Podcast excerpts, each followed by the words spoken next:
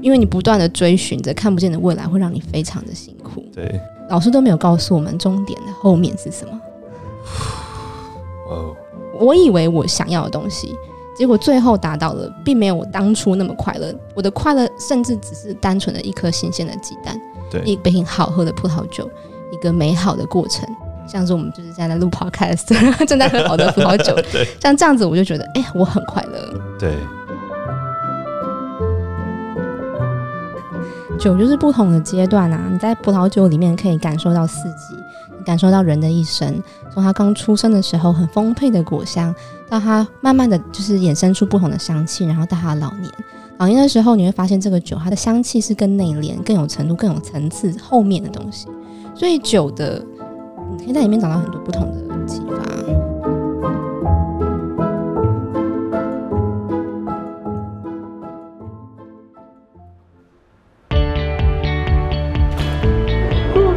加速中，请握扶手，站稳踏阶。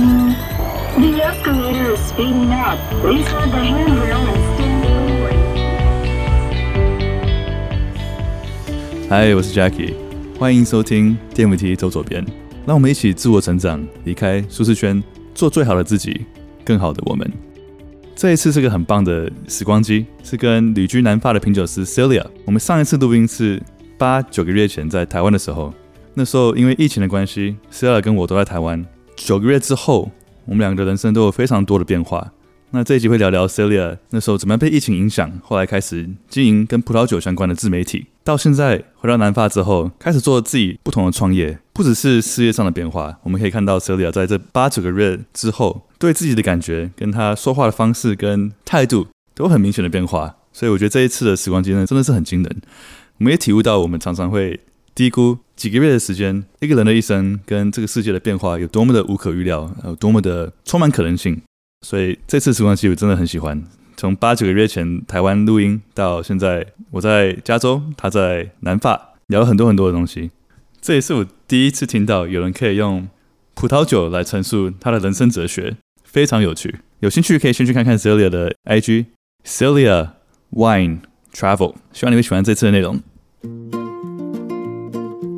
今天非常荣幸邀请到 Celia 来我们节目。Celia 是旅居南法的品酒师，然后他有个 YouTube channel，也有 Instagram，在用葡萄酒说故事，然后他会去。酒庄跟橄榄油庄拍摄，让大家更了解这些农产品的制成，然后用很不传统的方式做传统产业，想让葡萄酒体验数位化，然后也有做自己的葡萄酒线上课程，也有在做葡萄酒行销跟贩售服务，也有在做个 podcast，然后 podcast 虽然还没 launch，但是也是跟品酒有关系的，所以很期待之后你的 podcast。呃，要讲我们怎么认识的吗？可以啊，就是我 我自己跑去搭讪他的，这算是第一个，就是。自己来找我说想要上节目，或是想认识聊天的朋友，所以我我就觉得，哎、欸，这么有那个什么行动力嘛？对，行动力很强，我觉得，哎、欸，可以聊聊。然后感觉你你介绍自己的时候，你也是很完整的形容你在做什么，然后你兴趣是什么，你的热情是什么，所以我看到觉得说，哇哦，这个这个人很酷，就是又有行动力，然后又有自己有热情，然后又在做自己想做的事情，就觉得很酷，所以非常开心你有。搭讪，我可能要先解释一下为什么要搭讪你，不然被大家误会，以为我想要干嘛。用搭讪那个词好像不太确切，应该是 reach out，就是就是 reach out，因为 因为你你的 slogan 不就是跳出舒适圈吗？对对，然后因为我一直都是住在欧洲，我在欧洲待了六年吧，然后我就是认识周边的朋友们都是在欧洲留学的，然后我其实对于美国有一个。我没有去过美国，但是我很想要认识那边的人。然后我其实陆续在 follow 一些住在美国的 YouTuber，然后或者是 Podcaster，然后发现哎，他们的想法或者是他们在 trial 的事情可能跟我们不太一样，所以我就很想要借由这个方式去认识美国那边的朋友，所以我就来敲你，他说啊，说不定有机会 可以聊聊啊。然后几天后，我们现在在这个录音室，对，是不是很有行动力？超超棒，而且刚好又都在台湾，我们就没有时差的问题。对。现在我觉得真的是疫情这个时候在台湾，就是大家就是平常不太可能会认识或见面得到的人，就是刚好大家都在，然后都很有机会可以认识到。对，我超多在欧洲的朋友，就是这个时候都在台湾。对啊，对啊，我很多美国朋友在台湾。对对。好，所以你是个品酒师。对，我就是专门在做葡萄酒这个产业。对，那我今天想来考考你。可以可以。好，等我一下我拿酒。真的假的？这个杯子可以吗？还是会不准？用那种杯子就好。你真的要拿酒哦？不能让你看到是什么什么酒。你你会盲饮吗？我觉得我们可以喝喝看，但是我 blind tasting 我没有太多的信息。一定一定比我们厉害。就是啊，我要闭着眼睛吗？我本来想说我要自己带酒来，早知道自己带了，我自己出题目。没想到会被我考。对啊，对啊，好玩的好玩的，不要不要怎么样。因为我自己也不太会，不太会。拿了一杯红酒，对，怎么样？果香就是很饱满，然后有一点点木头的味道，应该就是蛮蛮年轻的酒啦。滴出来，他给我一个那个 茶杯，我在在那边摇，就是不是？OK，所以你品酒的时候，你第一个会闻什么，或者是看什么？通常就是先看颜色嘛。但是对于我们就是日常来说，我们要喝酒看颜色其实没有太大意义，因 为看颜色主要是，比如说我们要盲饮，我们要做 tasting，我们要判断这个酒年龄的时候，我们会看颜色。但我觉得对于一般来说，我们日常最主要就是闻它的味道。对。对，然后闻下去，我刚刚就是闻到它的果香是还蛮丰沛的，然后有一点点的木质木头的味道是还蛮立体的。对，所以我自己如果直接闻，然后喝的时候，我觉得它的风格蛮像新世界的风格，是吧？Yep, 新世界没错，新世界。然后它的果香是很直接的，它的整个表现力是直接的。然后喝起来的时候，你会觉得，哎，它的口感是还蛮顺的，我没有喝到太多这个单宁的质感。很多人在喝红酒的时候会很害怕喝到这个涩的感觉，其实就像是我们在喝茶一样，我们在喝茶的时候会不会那个茶的涩感，它的涩感会有不同的程度、不同的品质，所以对于口感来说，我觉得红酒这支它是蛮顺的，但是我喝不到太多的单宁。所以这支是哪一个产区的酒？纽西兰。哦，是纽西兰产区。对。嗯，那你喜欢这支酒吗？喜欢。为什么你会喜欢这一支酒呢？觉得它味道蛮重的。真的有在喝红酒的感觉，我讲不出什么太多的学问的东西，但我就是很主观的去嗯 感受它而已。嗯，因为我对盲饮也没有什么特别研究，就是有个朋友很会，然后他就有时候会教我一下，然后我就会 讲一些好像听起来很会的词，新世界就是，但其实我就是就是不同什么，就就比如说盲饮的话，可能就是借由葡萄酒本身它的，比如说你在喝的时候，你就会觉得，哎，它可能是属于比较成熟，呃。就是温暖气候或是冷凉气候的产区，然后去推测它可能会有的位置，对，然后在它的品种的表现力啊，可能这个品种它的风格是如何，然后借此去定位。嗯、所以每一葡萄酒像是一个品种的 GPS 一样，对。所以你在喝的时候就说，哎、欸，我好像自动定位到了哪里的感觉。所以我就觉得说，其实你可以借由葡萄酒环游世界，就是一个很酷的概念，哦、对。所以，我觉得就是对我来，就是我现在可能就是，比如说我会在旅行欧洲不同产区，然后我去拍摄或者写文章，然后我就有这个方式，然后跟你就是传达说我在那边旅行的过程，然后你真的喝到那个地方的葡萄酒的时候，你就是借由味蕾跟我一起旅行，因为我们喝到是同一个东西。太浪漫了吧？嗯，你是不是个很浪漫的人？嗯，算是理性中的浪漫。哇，应该是说，你知道，其实葡萄酒是一个很浪漫的东西，就是我们喝的时候会觉得它是充满了很多想象，很多怎么讲，酒精就是一个很浪漫的东西，你喝了觉得哎很舒服。但是其实葡萄酒是一个非常理性的作物，非常理性的产品。你从这个地方，我葡萄树要种几棵，密度是如何，我要种什么品种，我要怎么酿，温度是如何，怎么装瓶，什么时候装，全部都是计算好的。它是非常理性、精确的产品，才可以酿出一瓶你觉得就是喝起来很有想象力的、很丰富的葡萄酒。很多艺术的东西看起来是纯粹是感性的，就是可能摄影然后油画，像我吴家慧就是那一方面的东西嘛，嗯，摄影油画。但就跟你说的一样，它其实是一个很技术性的东西，像摄影，它就是那个快门的速度，那个相机的设定。虽然那个角度是很感性，要去抓那个视角，但它其实那个 set up 那个机器那个 machine 啊、呃、是非常技术理性的东西，所以就是你是你要懂那个技术理性，然后你要有一个浪漫的眼睛去看到你想看的东西，感觉跟你讲的那个是蛮像的感觉。对，因为一开始我在入行的时候，我就对葡萄酒充满了各种想象，然后后来进去之后，发现你会需要非常非常多理性的逻辑面去，包括盲品本身就是一个逻辑思考的一个一个过程。你就收集资料，然后换算成资讯之后，告诉你说：“哦，这个是什么什么产区。”嗯嗯，所以可以说是很科学的原理，但是很浪漫的感受。对对对，没有错，总结的非常好。我们 确实，它真的是蛮简就是很简单易，然后它的单宁，它几乎没有单，你就觉得它完全不涩嘛。嗯，开瓶有一段时间了嘛？这支昨天晚上。很软，就是我觉得应该是昨天晚上对，因为它口感已经几乎上没有太多酒体，你会觉得它就是喝起来很顺，但它的果香还是很丰沛。我相信昨天晚上它应该更满。对对，没错。哦，好，真的是专业的。是的，那我想问你，你怎么用三个字来形容你自己？哇塞，我忘了准备这一题。我之前听他的 podcast 就是都有问。对啊，都有问。除了浪漫之外，我知道你是浪漫的人，感觉你是一个勇敢的人。对，我就是勇敢或是勇气。对，然后行动力很强。对，行动力很强，听得出来，一直强调这一点。对，但我觉得另外一个应该是我是一个很有。毅力的人吧，就是我对于我自己想要做的事情，然后我相信的事情，我会把它做到好。因为我觉得很多人，比如说一开始的时候，可能你在尝试一个新的领域，你现在是要跟我分享这一瓶酒，是不是？哦，没有没有，只是。哎，你是把它喝完了吗？哦，没了。我我可以看一下吗？我那时候就在猜，它是不是卡本内跟梅洛。因为它的风格真的是很，就是让我想到波尔多的那个 style，对对，但是它的味道又很软，对，所以我就在想说，嗯，就是有没有可能是梅洛比较多，就它是两个混酿，对啊，还蛮很好喝的酒，谢谢你朋友，没问题。好，回到你刚刚那个形容你自己，嗯，你刚刚说的很有毅力嘛，对不对？对，然后很有勇气，对，浪漫、勇勇气、行动力，然后毅力。OK，谢谢你帮我一直强调行动力这一点，超棒的，我超超欣赏你这一点。我觉得应该是说，在国外生存过的人，或不是生存，我常常用这个在形容，因为我觉得我们在国外想要留下来，你知道，你要很多的努力去生存，能够留下来是一件事情，要活下来啊，证明你有价值才可以。对，活下来。所以你如果真的想要活下来，你就不能太 passive。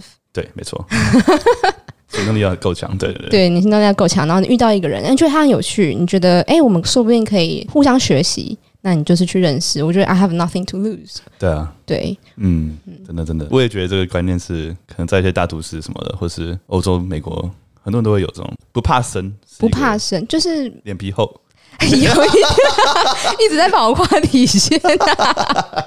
我知道我自己是脸皮很厚。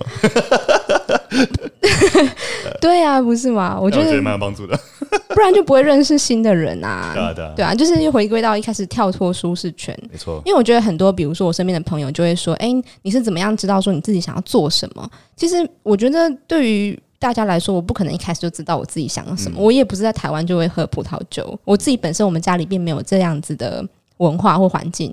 就是可能到国外之后，你就是一直尝试，你要不断的尝试各种东西之后，你才知道自己不喜欢什么。对，然后 narrow down 说，哎、欸，那我现在喜欢什么？那我喜欢什么，我就把它坚持做到底。对，嗯，因为这个过程蛮有趣，很多人会一直找自己喜欢什么，但是忘了找自己不喜欢什么。对，因为其实找自己不喜欢什么，比找自己喜欢什么还快很多。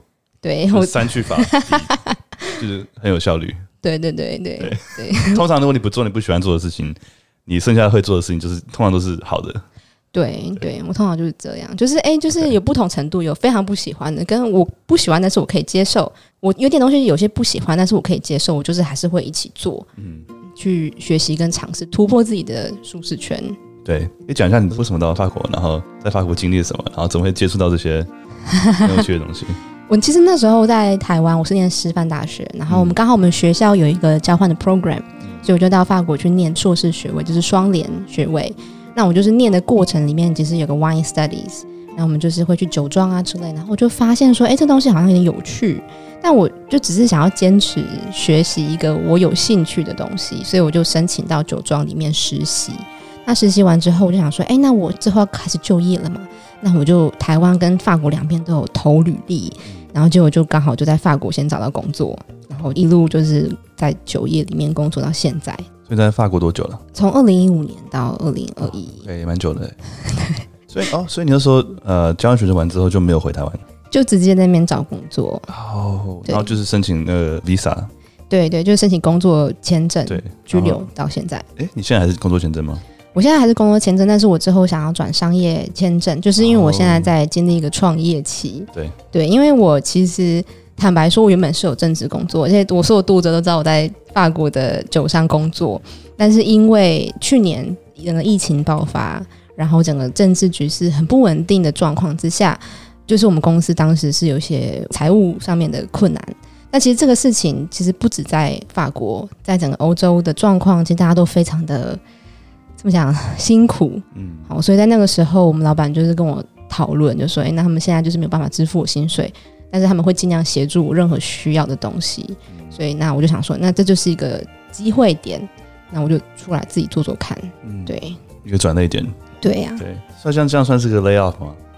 对，kind of。然后我就发现说，哎，就是其实你会去发现说，现在越来越多人就是 work from home。对。然后大家可能同时你会需要的是一个很多元的能力，也就是说，未来世界你可能只会单一一件事情，可能不够了。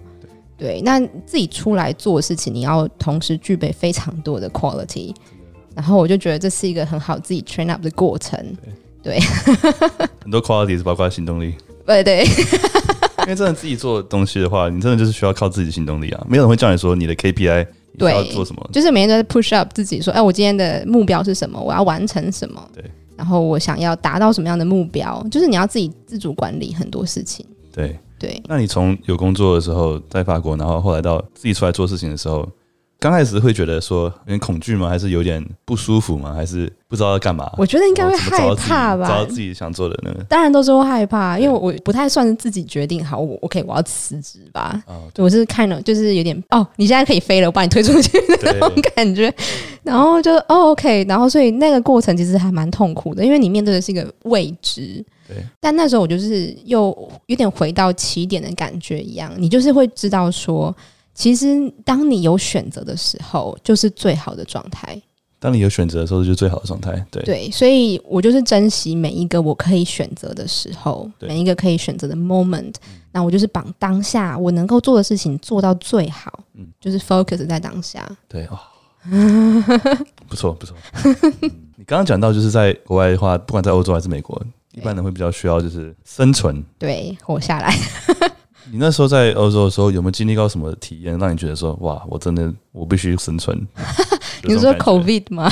COVID 之前就是可能文化上的不一样啊，或是生活习惯上的适应，有没有哪里就是觉得说，对，需要生存？我我觉得应该就是像你刚刚一开始讲，就是我们旅外的旅外游子们，我们在国外想要活下来、生存下来，就是不断的在证明自己的能力。对。也就是说，我们跟我们竞争的人有什么不同之处，让我们在这个地方是有价值的。嗯，所以我觉得是不断的去 push 自己成长，然后让自己跟别人不一样。这个就回到一开始，其实我那时候我要找酒庄实习工作的时候，我其实非常痛苦，我大概投了几百封履历吧。哦，因为我自己一开始不是葡萄酒产业背景，我也不是在法国念这个学科出来。其实照理来说，没有一个酒商会真的需要雇佣我这个人。对，但那时候我就是遇到一个职涯老师，他就跟我说：“哎，其实没有真的有一间公司是真的需要实习生的。也就是说，我们要去想说，我们到底自己本身有什么样的能力，我们可以提供他人什么样子的服务，然后借由这个方式呢，去找到自己的定位点。我觉得这个观念是很有帮助的。因为像是不是说别人可以需要什么，是我可以给他什么？对，对，在国外的话，因为很多职缺是还没有被释放出来的。”所以你可能是可以自己先想说，比如说你是一个公司，好，我在给你面试，我就是想说说，哎、欸，我可以提供你什么样子的服务？对，然后我跟你 propose 这样子的一个提案，你有没有兴趣？那我其实之前在法国有一些工作是我自己说服他雇佣我的。哦，哇，真的是心中点想，所以你就投几百个履历去找实习，然后一直这样证明自己的价值，后来才找到说这个公司。对，因为他一开始他也不想要雇佣实习生，不需要实习生，那后来我就是去说服他。然后后来发现这其实蛮有效的，因为很多人不知道自己需要什么，不知道你有没有发现？很多人不知道自己需要什么，怎么说？我觉得公司嘛，还是？In both way，而且在法国找工作很像谈恋爱，就是、哎、好，就是等 please elaborate，就是等于说你遇到一个哎，你可能有兴趣就是的雇主，那我会去了解，比如说他们现在在做什么，然后他们可能会需要哪一方面的人去帮助他们把这件事情做得更好。然后初次的 meeting 面试不就是像是一个 dating 的过程吗？对，不只是你自己在 present 你自己的 CV，你也是去在看他是不是适合你。对，对。然后相互觉得 OK，我觉得我们可以一起工作的时候，我们才来 sign up contract 嘛，对不对？合理。不然美国这边是怎么想的？一样啊。很多时候是你去 interview，但其实是你去 interview 别人。对啊，就很多时候是你去 interview 你的公司，不是公司来 interview 你。对啊，对，一样的。就如果一个人来面试，他来面试的话，他没有问题的话，这是一个蛮不好的讯号。嗯，因为他如果不好奇这公司是什么样的，或者不好奇一些东西的话，那表示他就是没有那么认真在看。所以问问题，面试的时候问问题有时候很重要，真的非常重要。就是你自己也是要看你的雇主，他能不能可以 offer 你希望的环境。对，哎、所以那你做酒类这方面的东西，你当初为什么会做这个？然后你的理念是什么？你以后想怎么发展？其实我那时候会到法国，然后开始对葡萄酒有兴趣，就是因为它给我的印象跟我以前在台湾的想象有一个很明显的不同。可能在台湾的时候，你会觉得，哎、葡萄酒是一个很有距离感的东西。我连进去酒家里面挑葡萄酒，我都觉得压力很大。就是我在什么都不知道的时候，我想说，天哪，这个我要怎么挑？然后店员跟我讲了一大堆，什么是卡本内苏维农，我回去查了半天，这是什么字？对，然后后来到法国，觉得，哎、它就是一个生活中的饮料，就像是我们平常在喝珍珠奶茶。我就是去点个半糖少冰，我很清楚知道我要点什么茶嘛。那在法国也是，我很清楚知道我要点什么葡萄酒，它的味道，所以我就开始去想说，哎、我要怎么样子让大家可以更舒服的、更自在的去享受这样子的一个饮品。所以我在设计，比如说我现在在拍 YouTube 的时候，就是用非常生活 lifestyle 的方式，让大家真的看到说，哎、原来在欧洲，在法国，大家是这样子去品尝葡萄酒的。而葡萄酒它也不是说只能搭配西餐。因为我做了很多台菜，虽然我不是厨师，但是我尝试做不同的台菜，比如说鹅啊煎呐，或者是炸皮蛋呐，就之类的，然后让法国人尝试搭配我挑的法国葡萄酒，结果他们就是说哇，很喝。所以你会发现说，其实这是一个文化性的东西。我只是希望可以借由这个过程，自媒体的过程，不只是 YouTube、Instagram 或是 Facebook，那未来可能可以有更多的渠道，让大家可以在家里也可以透过葡萄酒去感受更多生活的细节。跟你一起去旅行，对，借由葡萄酒去旅行，而且我们喝的同一瓶酒哟，好浪漫哦，还配蚵仔煎，对啊，在美国也可以，那你要先会做蚵仔煎，哎、欸，我真的会做哎、欸，我还请家人就是寄那个蚵仔煎的粉，那但是我是用生蚝代替台湾的鹅啊，因为法国没有那种小蚵仔，我还去买了一打生蚝，没有很下重本，哦，你可以教我吗？可以可以可以可以，你知道台湾那种全联有卖那个生蚝，呃，蚵仔煎粉。我想在美国做。可以啊，那个粉、哦、那个粉可以带，对对，就是那个粉，就是那个粉。哦、OK，酷。那你之后会怎么想？你刚说你就做自媒体嘛，啊，YouTube 啊，Instagram，嗯，还有什么想法吗？之后？就是因为我现在在做一个叫产地小餐桌，大家可以在 Facebook 上面搜寻这个社团小餐桌，对，就是 Celia 的产地小餐桌。OK，对，那在上面呢，我每一期 Celia 是 C E L。对，C E L I E A，对，C E L I A，Celia 的产地小餐桌，对对，底下可以放链接，一定会放，一定会放。对，那这些上面我就是每可能每一个月或两个月会出一个主题性的选酒，是我喝过、我挑过，我觉得非常值得喝。为什么它值得喝？我都会跟你解释。大概六到八款，然后期间限定的选酒。那每一款选酒呢，除了我自己写的文案之外，告诉你为什么值得喝嘛，还包括我自己会录一个 podcast，就像是我们现在这样，我可能边喝我就边跟你说，哎，它的故事是什么？它的风味是什么？它为什么这么有趣？那就真的是可以借由这个方式去感受世界每一个角落的不同的产区的美好。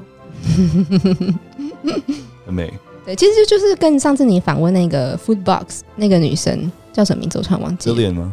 对，他不是之前有去做一个 food box，然后他就是去旅行，然后 travel，然后去做那个当地的内容嘛。对，其实我有点想要就是做像这样子。哎，有在听哎，有有有，我在听，我 我还在想说，我是不是要传讯息给他认识一下？可以可以介绍认识你啊，他超棒的。我听得出来，我觉得他很嗨。对，他人超好的，就是。很 open，然后很很也很喜欢交朋友。我第我觉得他的声音就是很 charming。对对，他会很开心认识你。对对，然后他说说啊，这个女生是跟我理念是很像的耶，就是。嗯，还没有听 Lillian 那一集，是第三集，可以进来看。他超棒的，对，他超棒的。好，那我们来更了解 Celia。你平常看什么书，对你人生的影响是最大的？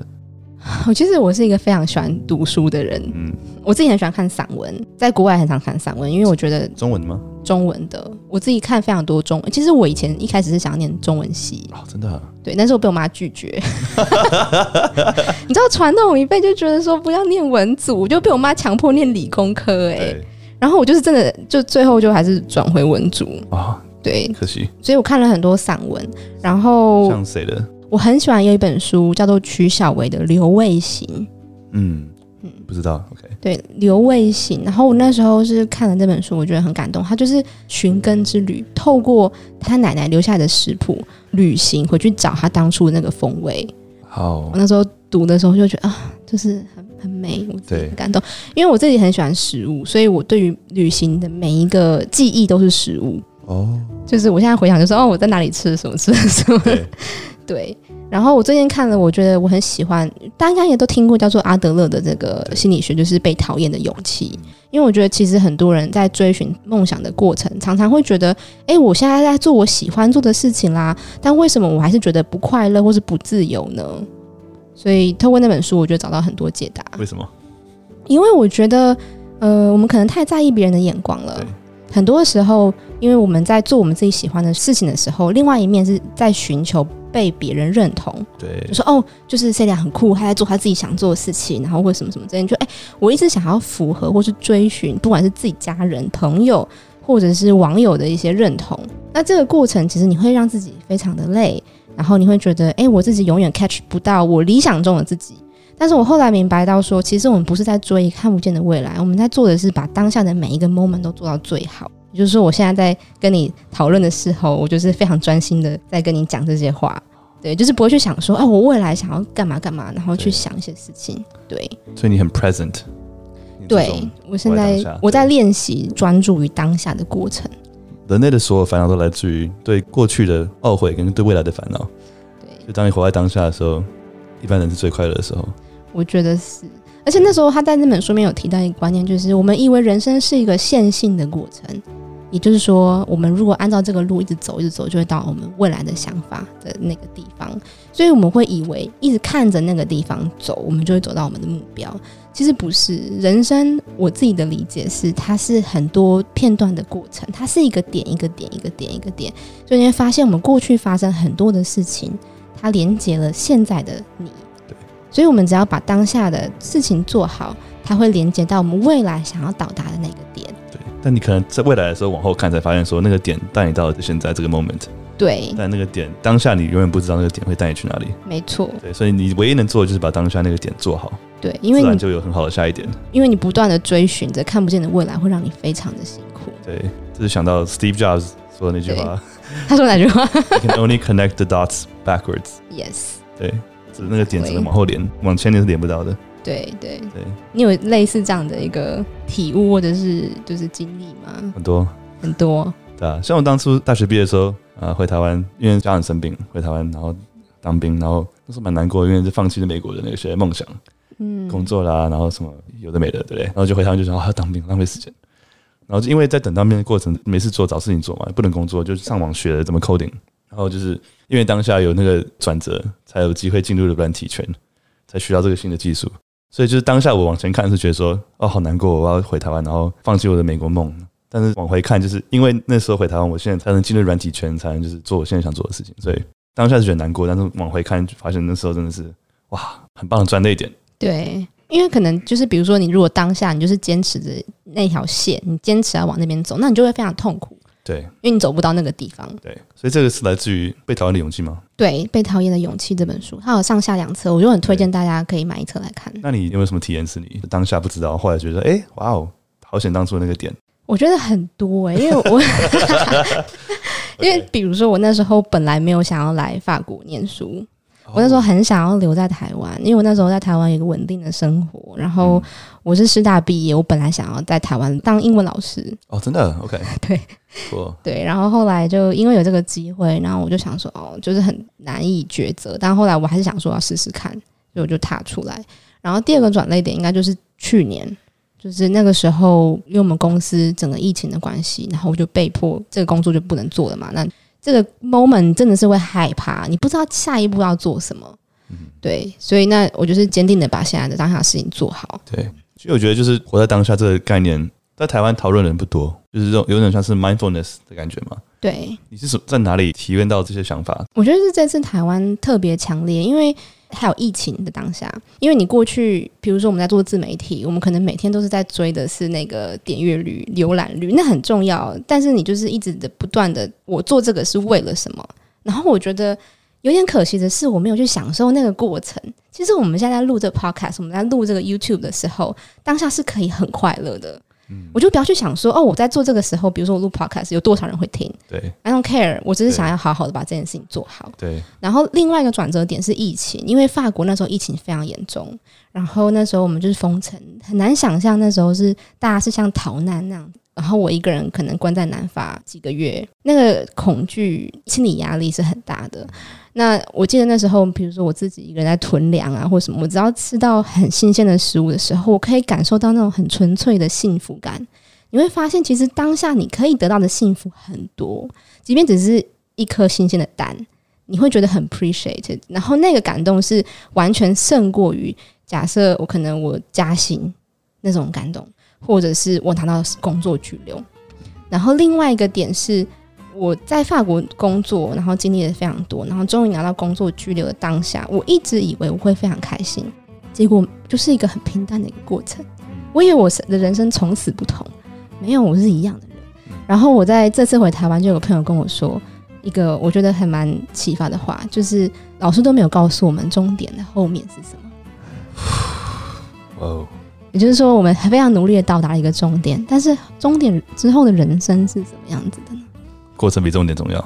对，就是我自己，就是很多的，我以为我想要的东西，结果最后达到了，并没有我当初那么快乐。我的快乐甚至只是单纯的一颗新鲜的鸡蛋，对，一杯好喝的葡萄酒，一个美好的过程，像是我们就是在那录 podcast，正在喝好的葡萄酒，对，像这样子，我就觉得，哎、欸，我很快乐。对。太去想未来，反而会把当下搞砸。当你活在当下，专心于当下，未来自然就会顺顺的这样过去。对，就是会舒展开来。如果我现在在录 podcast 的时候，一直在想啊，这个 podcast 谁会听？然后等下问什么？那我们聊天内容就不会那么自然。对，对不对？对对。那如果专心跟你聊天的话，我们就是享受这个 moment。Cheers！而且 我们录出来的东西应该就是还不错，对不对？就是不要太担心。我觉得，我觉得这句会很棒。我觉得很不一样，我觉得很不一样。真的，对对对。所以，像那时候我在设计那个，我去年有开一个线上课程。对。所以我那时候在设计理念的时候，我也是把整个概念回归到人本身，因为人是创造这个葡萄酒好喝与不好喝最重要的关键。这个酒好喝与不好喝，对，它是重点，但是它好不好喝是跟谁喝？嗯，你没有发现，你跟对的人喝，它就是好喝。所以我在设计课程的时候，呃，可能传统大家会觉得说，哎，我可能是想认识产区、认识品种、认识葡萄酒的分级。哎，我的课程是完全是用另外一个方式切入，就是我希望可以回归到使用者本身，我我我要怎么样感受这个葡萄酒？我在喝这个酒的时候，我要如何用自己的话来描述它？对，然后这个课程除了这部分，我会帮助你去理解、感受、描述你喝到、闻到的感受之外，哦、有很大一部分的课程是我到南发酒庄实际拍摄，也就是我拍到二零二零年采收，从葡萄在树上采下来、压榨汁酿成酒的整个过程，在课程里会看到。所以我觉得你很特别的东西，就是你做的东西是一个 narrative，一个故事性的东西，就是不只是我现在就是拿着酒杯。喝一口那那种味觉呃嗅觉，你同样把那个故事整个串在一起，就是酒是怎么开发的，然后有还有影片看到说那个酒庄长什么样子，对，然后你怎么样去了解这个制成的过程，对，然后到怎么样到我面前，在我的杯子里，到我嘴巴里那个，对，一连串的故事，整个体验，对对，超酷的体验跟情境，对的感受。然后像你说的，就是跟谁喝很重要，真的，要再要再 cheers 一次，可以。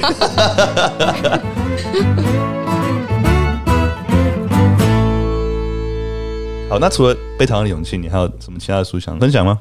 哦，我我最近看了一本书，我觉得还不错，叫做《五星级厨余》。哦，OK，你有看那本书吗？没有，那本书我觉得很酷。他是一个食物设计师，然后那个女生我也很想认识，我应该知道我传讯息。OK，他很酷，她就是在好莱坞，然后做。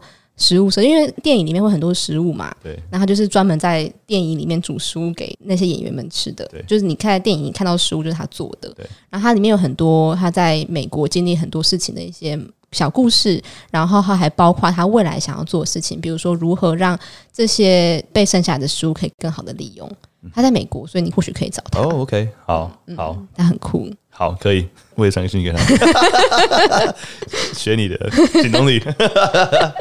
OK，那你平常怎么样自我反思、自我成长、离开自己的舒适圈？就是传讯息给你。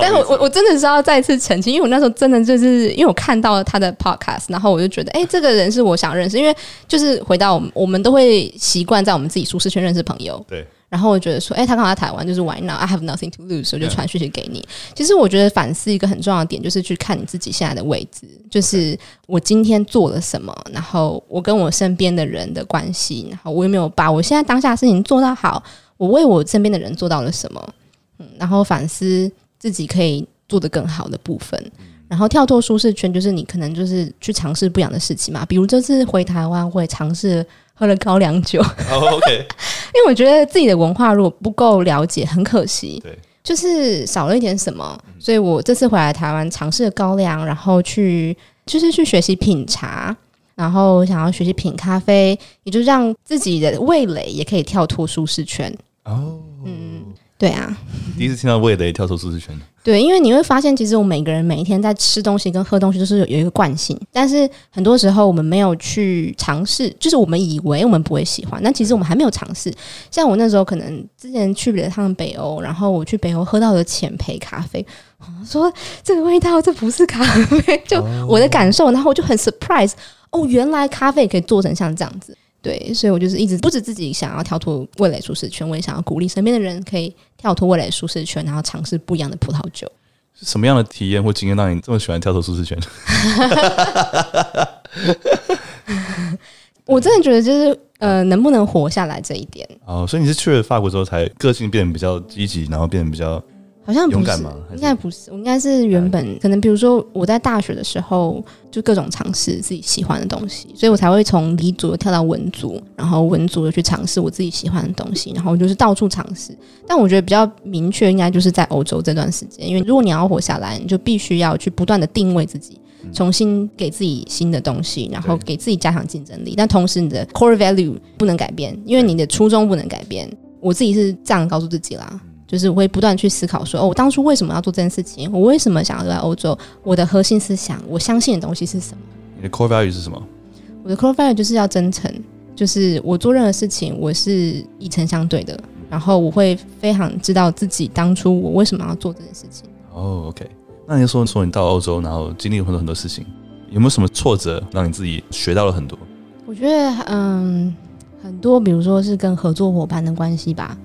对，比如说之前可能曾经想要跟朋友们一起合作做一些事情，那我当时的嗯，可能自己的一些想法诶不够清楚，让伙伴可能诶没有很理解，就是我的想法是什么，然后造成一些误会，然后结果这件事情可能就导致现在诶就是没有办法是很好的朋友，因为当初那些误会一个造成。那我未来就去想说，诶，那我如果想要跟不同的人合作的时候，我会更清楚的跟他们表达说，诶，我们彼此的想法是什么。然后更清楚。然后另外一件事情应该也算是同事吧，因为我刚刚到法国工作的时候，其实你因为公司文化还是有差吧。比如说我可能用台湾的方式去法国公司工作，那个就 doesn't work out。他们可能会更需要更积极的人。所以我知道你觉得我已经很积极，但是对法国人可能还是不够。哦，真的吗？对啊，他们就会觉得，可能说像法国，你就会花更多的时间去跟他们 social。对对，然后我当时就觉得，哦，我其实不太想要，比如说 coffee time，我就没有去跟大家聊天或者什么，就没有去花心思经营这一块，那我就没有办法去融入这样子的一个环境。哦，了解。所以那时候你学到，就是人跟人相处之间的也是蛮需要经营的。感觉就是，哎，你讲的这些好像都是跟人有关系的。对，因为其实我后来有一个另外的体悟，就是。你不管做什么事情，最困难的东西是人，永远都是人。但是最重要的就也是人，对，他成与否、败与否都是人，对。对所以你的 core values，你说以诚待人，我觉得这是相关的。人，你是有这些体验之后，会更了解，就是呃，诚信的重要，或是那个人之间关系的信任的重要。对，然后工作伙伴的时候也是要更清楚自己要什么，对，然后才能不会有很多误会，造成误会，对对，很棒的分享，谢谢。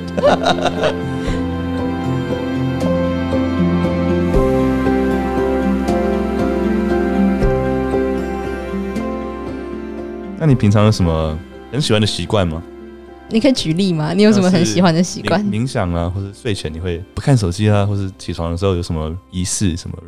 其实我之前有想要练习，就是冥想这件事情，但是我还做不到，我我静不下，我静不下来。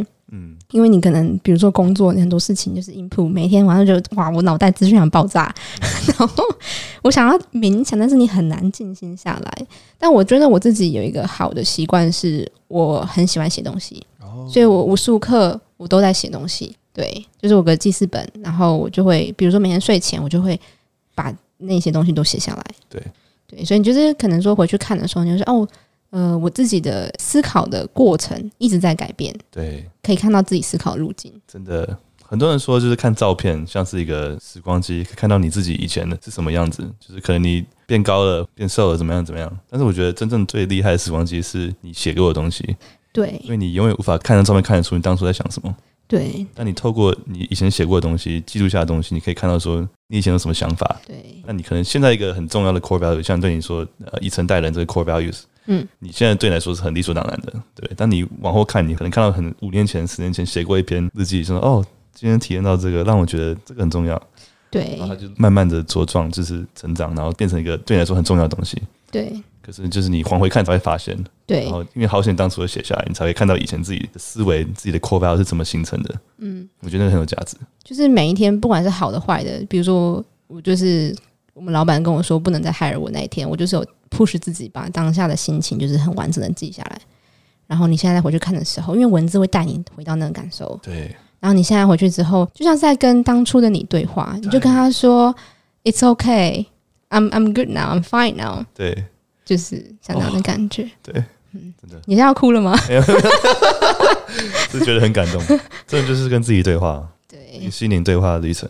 对。你还看什么中文书？三毛。三毛哦，我之前会看，我觉得感觉你是会喜欢三毛的，因为那三毛很浪漫。对，我觉得他就是心情上面的东西。你会看龙应台吗？会。最喜欢哪一本？天长地久。目送。目送。超棒的。目送我看，然后我也很喜欢蒋勋。对，不要说蒋勋。嗯，舍舍得舍不得。呃，天地有大美是吧？我记得很，我高中的时候他曾经来我们就是学校演讲哦，然后我就听他朗诗，我就是听到我就是开始哭。真的？对，为什么？我觉得怎么可以这么？他的每一句话是都可以印到你的心里，那样子的感觉。你知道，我觉得最难的事情就是你在柔软中的坚定，就是我可以很轻盈的、很舒服的跟你讲这件事情，但是我的理念是坚定的，这是最困难的东西。真的，柔中带刚。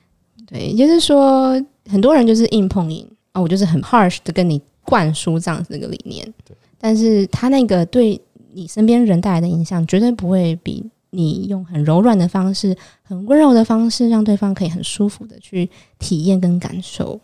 对，所以我那时候在讲勋朗诗的过程里面，我可以感受到是这个部分。以柔带刚真的是一个很高深的技术，对，跟人跟人相处之间啊，然后在不破坏一个场合的气氛的情况下，还是坚守自己的信念、自己的原则。嗯对，我觉得这很难。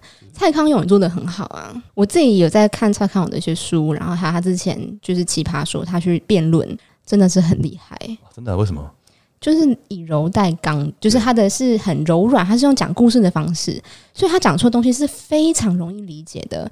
可是我觉得所有世界的真理其实很简单，很 simple，他可以用比如说真诚，但是你要怎么样做到真诚这件事情，它很难。可是蔡康永可以用大家听得懂的话，让你很明确的理解，知道你现在的做的事情，你可以怎么样可以更好。就是很会说故事，说故事，对，对，感觉这个 skill 真的是很重要。对，像我们做这种自媒体，嗯，不管是 podcast 还是你的 YouTube 跟你的 Instagram，对，就是说故事啊，对啊，对啊，怎么把一个酒的故事从头到尾，对啊，把它包装起来，让你看得到、闻得到、喝得到，对，碰得到，没错。怎么了？没有，就是对啊，就是听故事跟说故事。对，Podcast 就是一个这样的过程。你也是听了很多故事嘛？那他们就是故事就会内化成为你的一部分。对，那你在成长过程中有什么对象是你觉得很想效仿的？我之前有被问到这个问题，但是我其实自己没有一个想要效仿的对象，因为我就是我自己。可是。呃，如果说真的是喜欢的人的话，我其实，在十八岁那时候，高中的时候，曾经看过桂纶镁的书，就是他的电影，然后我觉得他很酷，就是他也是很坚持自己他想要做的事情，然后始终如一。他到现在还是在做着他想要做的事情，所以他那时候给我很大的启发。哦，所以你觉得你的启发是怎么样做自己？做自己，对，就是做你所相信的事情。对对，所以你不是崇拜任何模范人物，你是想就是做最好的自己。对，帅。那你有什么座右铭吗？或是一些理念是你会带在身边的？就是有一。部电影叫做《阿拉斯加之死》，嗯，然后它里面有一句话对我来说很重要，它就是说 “happiness happens only when shared”，就是我觉得任何的快乐跟幸福，你必须透过分享而得到它。再同意不过了，对吧？很多人觉得快乐是怎么去找到快乐，怎么去找到幸福，怎么去找到想要的东西，但其实你最重要的东西，在你给别人之后才得得到。Yes，爱、尊重、诚信，嗯，这些都一样。对对。就是透过给予分享，对，让你知道自己是有价值的，你知道自己在做什么，然后透过这个方式得到幸福。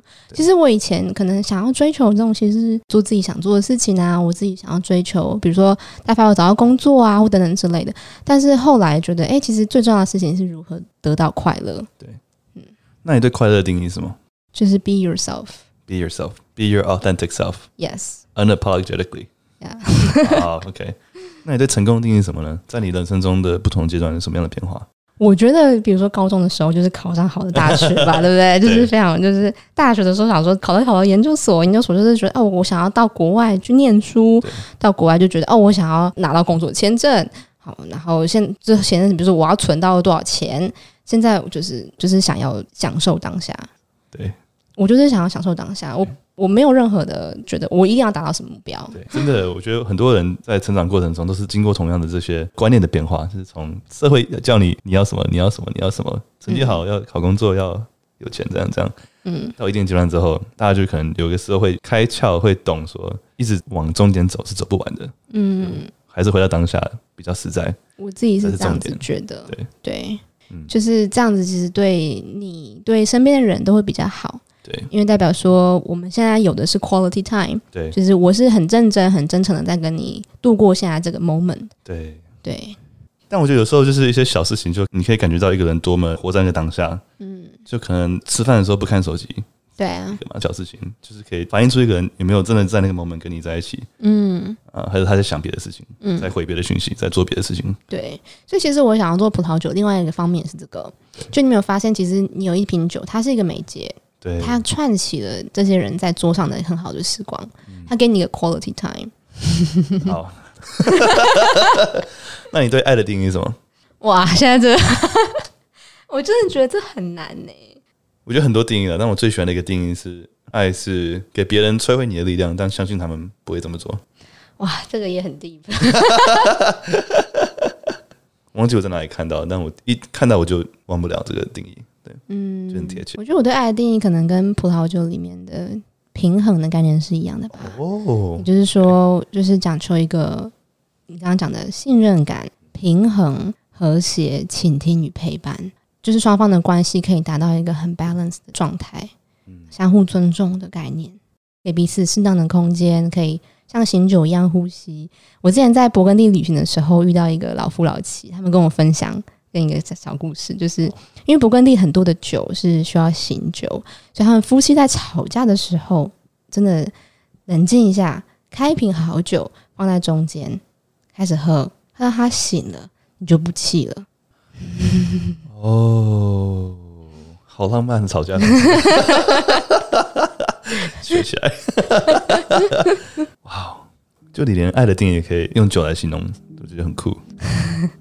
酒就是不同的阶段啊！你在葡萄酒里面可以感受到四季，感受到人的一生，从他刚出生的时候很丰沛的果香，到他慢慢的就是衍生出不同的香气，然后到他老年，老年的时候你会发现这个酒它的香气是更内敛、更有程度、更有层次后面的东西。所以酒的你可以在里面找到很多不同的启发，超酷的！天哪！我我记得我就是就是三十岁生日那一天，我就开了一瓶我自己当初实习酒庄的一瓶葡萄酒，然后我在喝的时候，我就非常的有感触，因为我在一开始这个酒还很年轻的时候，我喝到的就像是当时的自己，就非常的有活力，然后就是很多的风味，然后很强劲，然后就是很直接，然后这个丹宁很厚实，我很 hard 的那种感觉。但他现在成年之后，就很像是我现在目前的心境，就是你觉得这个人是比较柔软的，是会比较愿意去倾听的，愿意去包容的，愿意去更好的、更婉转的去呈现你自己的内在。所以在葡萄酒里面，有时候在喝的时候，或许遇到好的酒，或是适合你这样当下的 moment 的酒，我们常常说酒缘，这个缘分刚好是适切你现在的状态的。就比如说我们现在喝的这个酒，我们今天喝的这个，你就觉得诶，它有果香，是很新的东西，但是同时它又是很圆润、很舒服的状态，就像是我们现在这样子的录音的气氛。哦，一瓶酒可以形容一个人生。嗯，你知道 Richard Feynman 是谁吗？不知道。他有形容一个 glass of wine 的一个 essay，然后我觉得写的很美。Richard Feynman 是一个物理学家，他有得过诺贝尔奖，参与到那什么原子弹的那个开发。但他人生就是很特别，他就是学音乐啦，然后乐团表演啊，然后学画画啦，然后就做他喜欢做的事情，就很 curious 一个人。然后他的书我都是超喜欢的，非常推荐你看看他的书。好，然后他说 The universe is in a glass of wine。嗯，然后他说什么？这有点长，我想要不要念出来？嗯，我念一小段好了。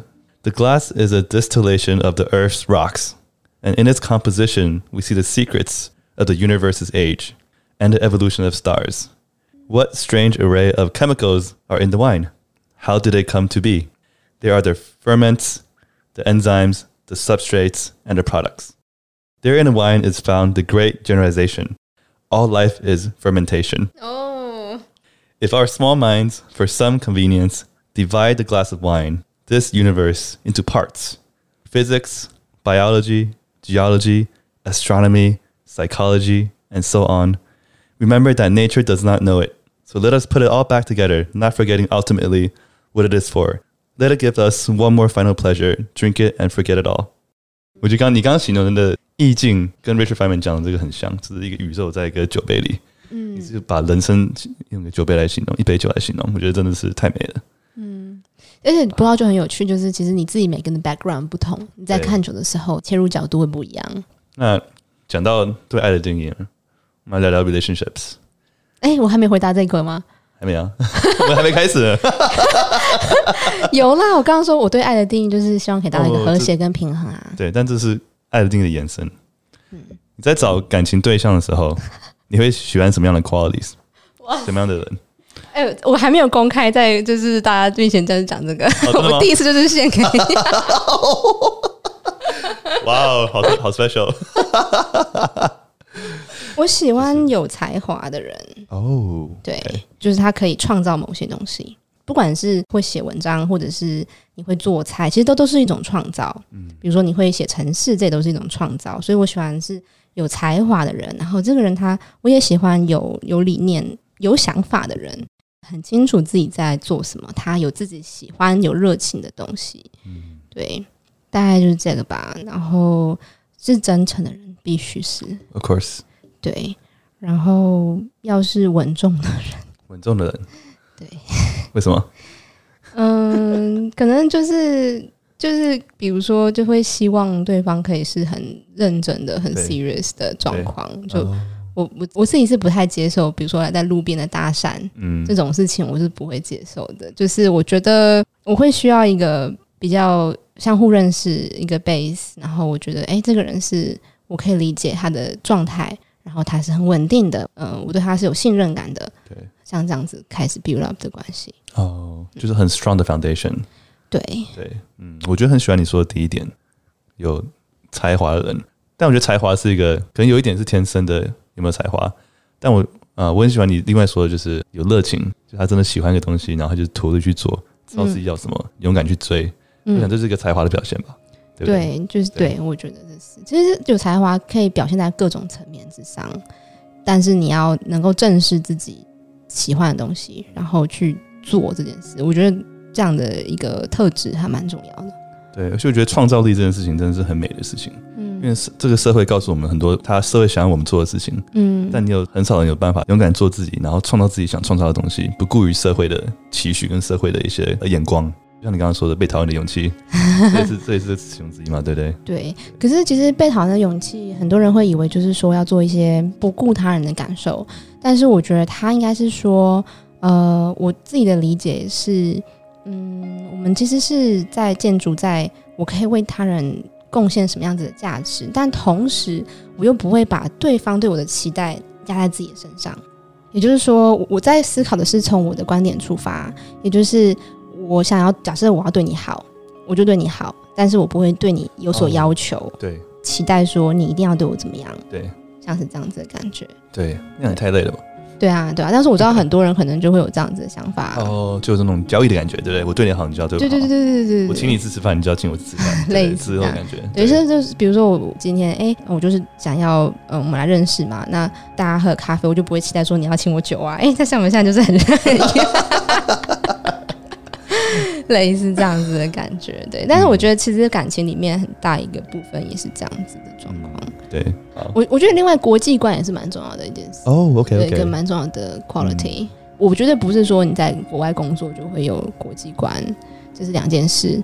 但是我会希望另外一半是可以有更宏观，然后格局更大的视野去看很多事情。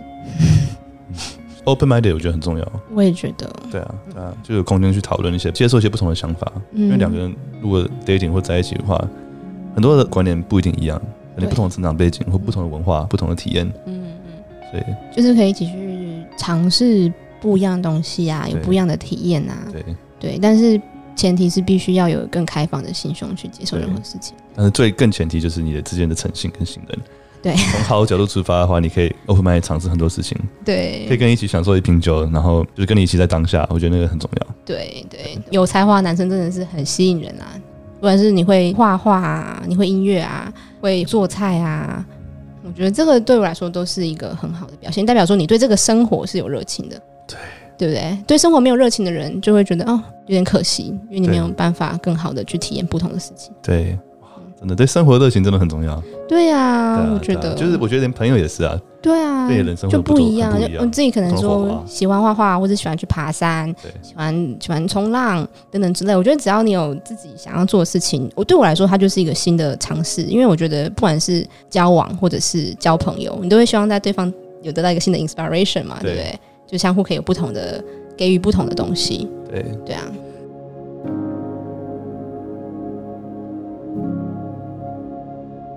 你刚刚有说到，就是你可能很多朋友都是欧洲，对，然后你想了解就是美国那边，对，跟欧洲文化什么不一样？嗯，但其实相反的，我也是很好奇，我也是很多朋友是在都是美系的，对，呃，所以我我觉得蛮好奇，就是欧洲旅居的人，呃，有什么样文化上不一样？就是我会觉得美国，我自己很主观，大家听众们就是不要再骂，不要骂我。我觉得美国人美国 style 是比较开放的，然后比较 open minded，然后会尝试各种东西。对，我觉得就是，但是欧洲的话，我并不是说欧洲可能就不会，但是欧洲可能还是局限有点文化性的差异。比如说欧洲就是各国的都有，所以大家还是会比较熟悉自己那个国家圈子里的东西。嗯，但我觉得美国也会啊，也会有文化上的自我分割。嗯，还是会。应该说欧洲是用国家的分，美国是用种族。可是我觉得美国好像更 open，更 我不知道哎、欸，就是你知道我们在。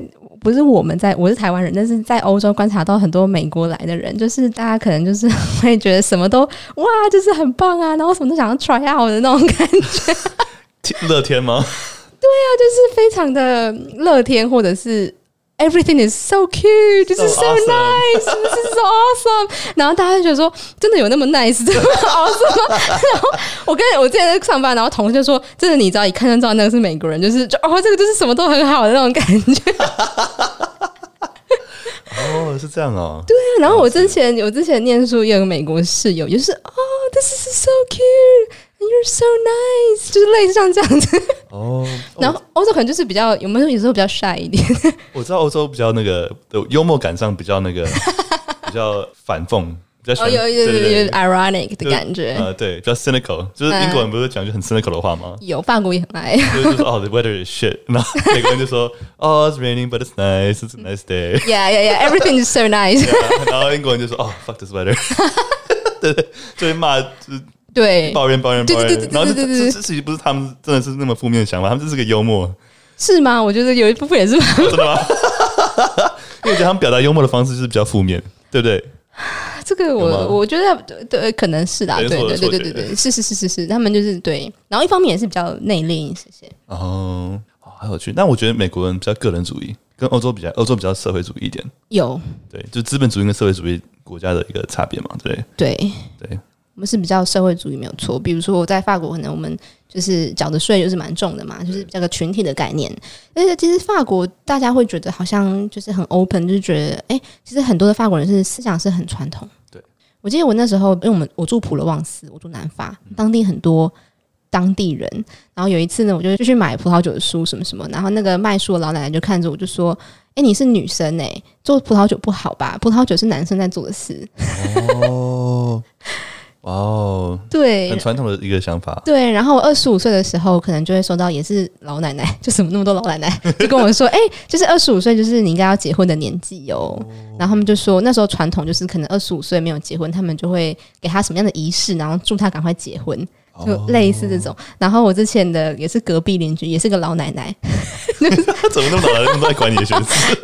就送我就是法国食谱，就说：“哎、欸，你要学会做菜呀、啊，这样才可以赶快结婚之类的。哦”真的啊？是因为你在乡下的地方吗？就有可能。大都市，OK，就是只能。然后大都市就是比较多文化啦，但是对法国女人是非常独立的。哦，真的、啊？对，法国女人很独立，大家都会开车。但开车可能在台湾没什么，就是法国女生开车很凶。我偷偷爆我之前老板娘的八卦，她之前有一次开车，然后就不小心把她车子撞凹，因为她她跟老公是一起的，她老公就碎碎念她，然后我老板娘就跟我抱怨说，他又不是我爸，她凭什么这样讲我？哇，嗯，我觉得文化上有一点哦，我知道，就是欧洲人比较懂得享受生活，嗯，因为就是你们假很多，你们特休都很多，像美国公司特休可能。一般平均来说，好像十四天，嗯，就是一般正常。那我知道很多旅行的时候遇到很多德国人啊、各国人，他们就是三十五天以上的特休，五个礼拜啊，五个礼拜，对，嗯，像很多美国的同事就说什么哦，你如果转到欧洲去的话，就是比较期望什么很有趣的事情，就是可能大家工作速度会比较慢，然后可能就是大家会比较放松。在美国，大家就是工作节奏很快，然后压力比较大，嗯，然后假又比较少，就比较注重于这种产出。欧洲是比较注重于这种生活的品质，跟工作的平衡。你觉得？其实还是要看个人，因为你自己可以解决。但是的确，法国三十五小时，每个礼拜三十五小时工作时数很少。然后，比如说，如果我们想交朋友，然后如果你一直讲着工作，他就不想跟你交朋友，就说啊，这个人就是很无聊。对，大家反而会对于你，比如说你会登山，对不对？对。哦，如果你会登山，大家就哇，你好棒哦！就是 哦，我想知道你登了什么山啊？我想知道你是怎么样登山，你用什么样的器材或什么。所以我身边的所有的欧洲朋友都会有。嗜好，他们的兴趣，然后都是很明确的。对，嗯，然后我观察到很多法国小朋友，从很年轻，可能幼稚园，他们就很清楚知道他们自己喜欢什么东西，然后家长也是很乐意让他们去尝试。对，可能去喜欢骑马，然后就收集很多马的东西，然后喜欢贝壳，收集很多贝壳，他们就去研究、去尝试跟感受。对，在美国真的是 social 的时候，真的两三句就离不开。哎，What do you do for work? What do you do? 对，对，就是离不开那那个工作。对，有时候真的是蛮烦的。就是、就是大家其实都在 networking，、啊、都在 networking，对，就是目的性很强这样子，就很想知道对方是干嘛的，然后就是看有没有什么合作机会，嗯、或者对方厉不厉害啊，有没有什么 connection 我们可以对分享啊之类的。欧洲也会啊，欧洲也会做 networking 啊，对，可是没有这么 everywhere。就是我觉得可能目的性还是会有，但是他们更多是比如说一起去感受生活，或者一起去做某些事情的时候，慢慢培养出来的关系。对，美国人很爱聊工作，有感觉吗？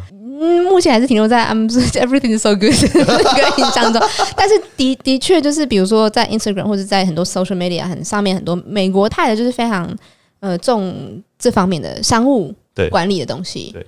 对那你平常对工作跟生活的平衡有什么看法？其实我知道，你知道做自媒体最大的一个困难点，就是因为你的生活就是工作的一部分。嗯，所以我去年自己的生活有很大一部分是被工作占据，然后慢慢慢慢你就发现自己好像除了工作之外讲不出别的东西，然后身边的人会觉得我不敢来找你，因为他觉得啊你都很忙，you always busy，然后你就开始发现自己就是被大家认定贴标签工作狂。嗯，然后我觉得工后来我开始意识到说。我成为工作狂是我这个人的选择，I choose to be a 工作狂，所以我必须要去突突破这一点，我不能把工作当做一个不去对他人付出或者是陪伴的借口。嗯，因为很多人自己成为工作狂，说 no，呃，因为我工作很忙，所以我没有办法花时间陪你。no，那是那个都是借口。所以我就是开始练习说，哦，我要把我的工作放下来，我要的是跟我身边的人有个 quality time。嗯，那又回到了原本的概念，就是我必须要享受当下。对。我觉得这个概念会帮助很多，就是在做自媒体的人。就算不是做自媒体，我觉得也是啊。很多人把工作跟生活分开，但其实它是一起的。嗯。但是你要怎么样去很忙工作的同时，也有时间去陪身边重要的人？对，所以就是要练习。比如说，可能就是我就会想要对身边的人更好。对。我可以对他人做什么？然后，而且最重要的是，你要回答一个重点，说我我现在做这件事情，我做工作是为了可以享受我的生活。哎，嗯，对不对？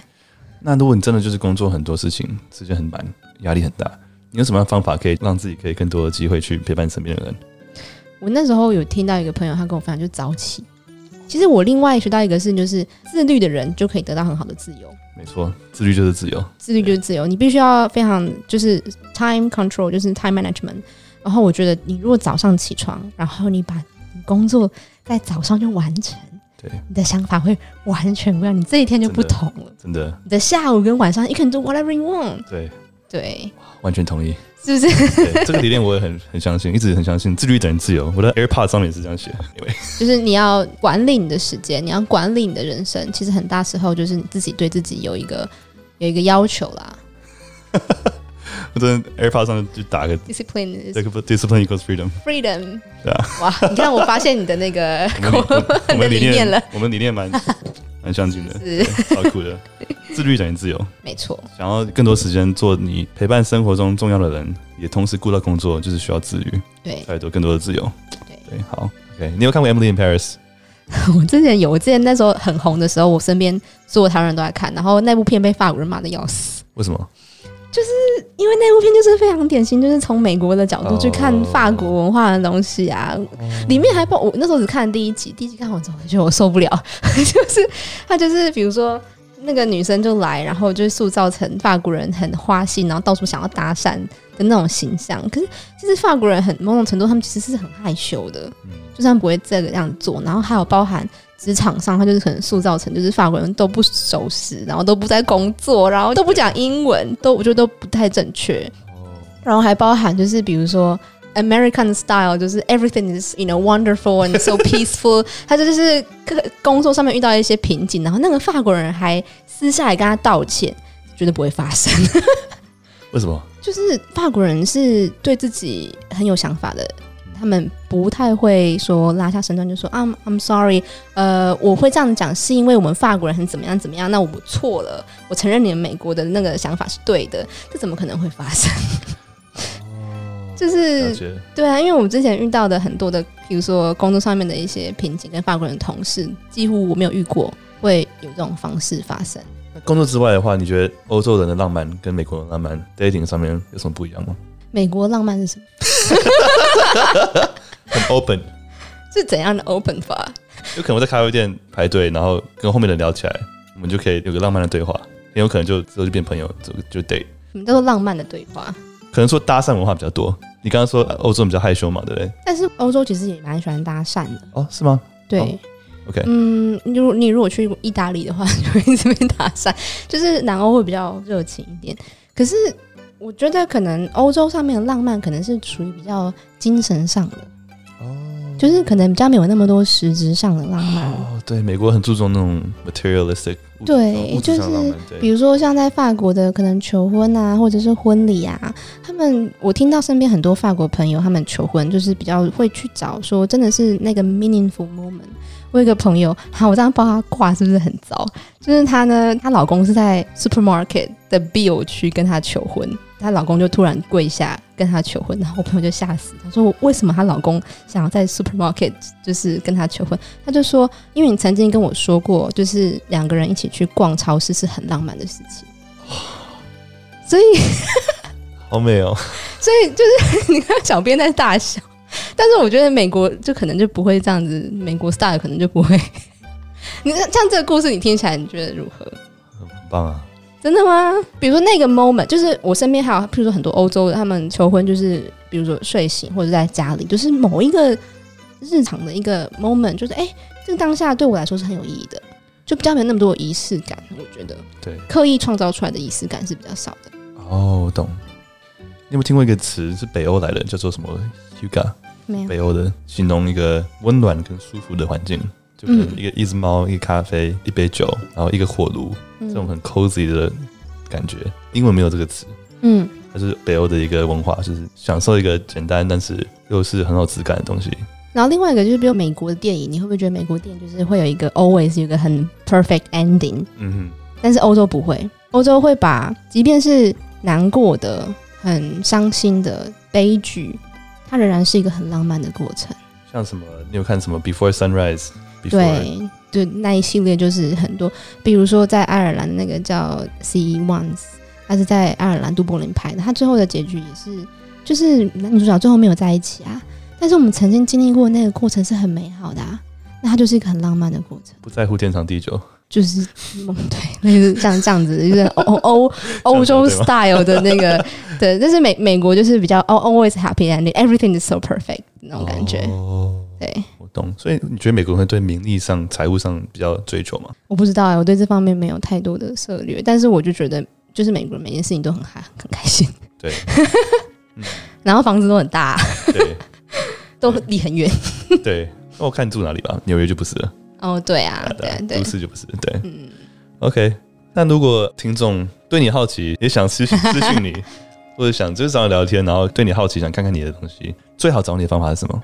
你们可以到 YouTube 上面搜寻 Celia 的葡萄酒之旅 C E L I A，或者是搜寻 Instagram Celia Wine Travel C E L I A W I N E T R A V E L。我在 Facebook 上面有一个 page，然后在 Medium 上面有专栏，所以欢迎搜寻。哦，你也在 Medium？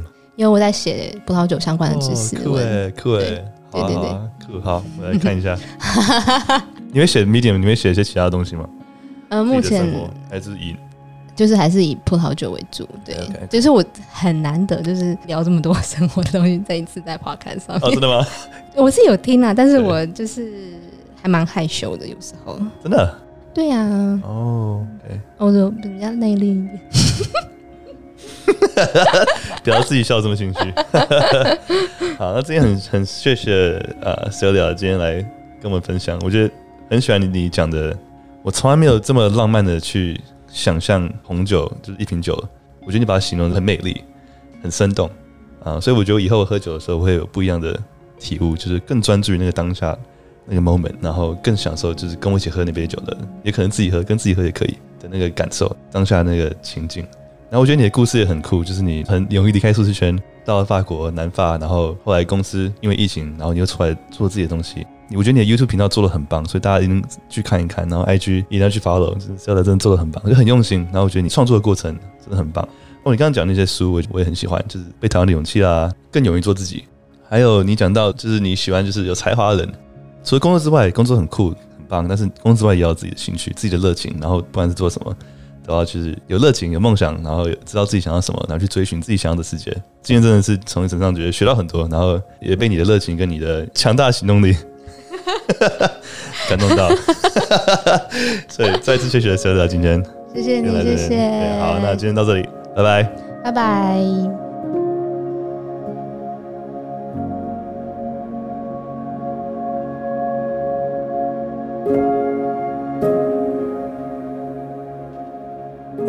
所以我们进入了时光机，快转九个月，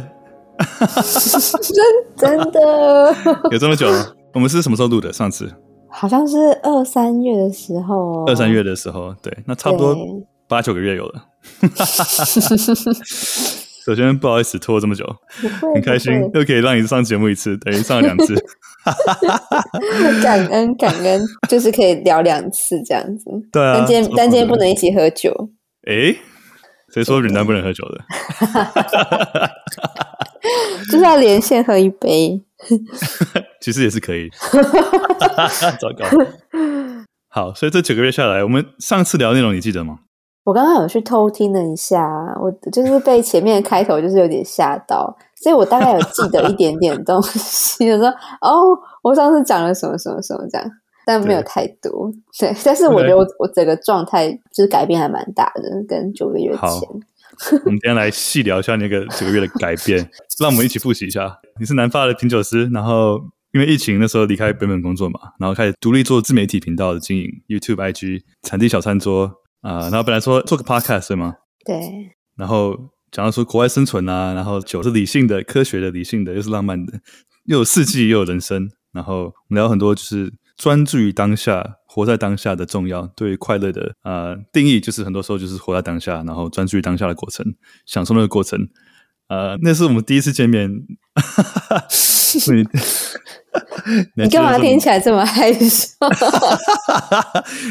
你跳出舒适圈，然后我们就是这样录了一集，非常的有趣，嗯、非常好玩。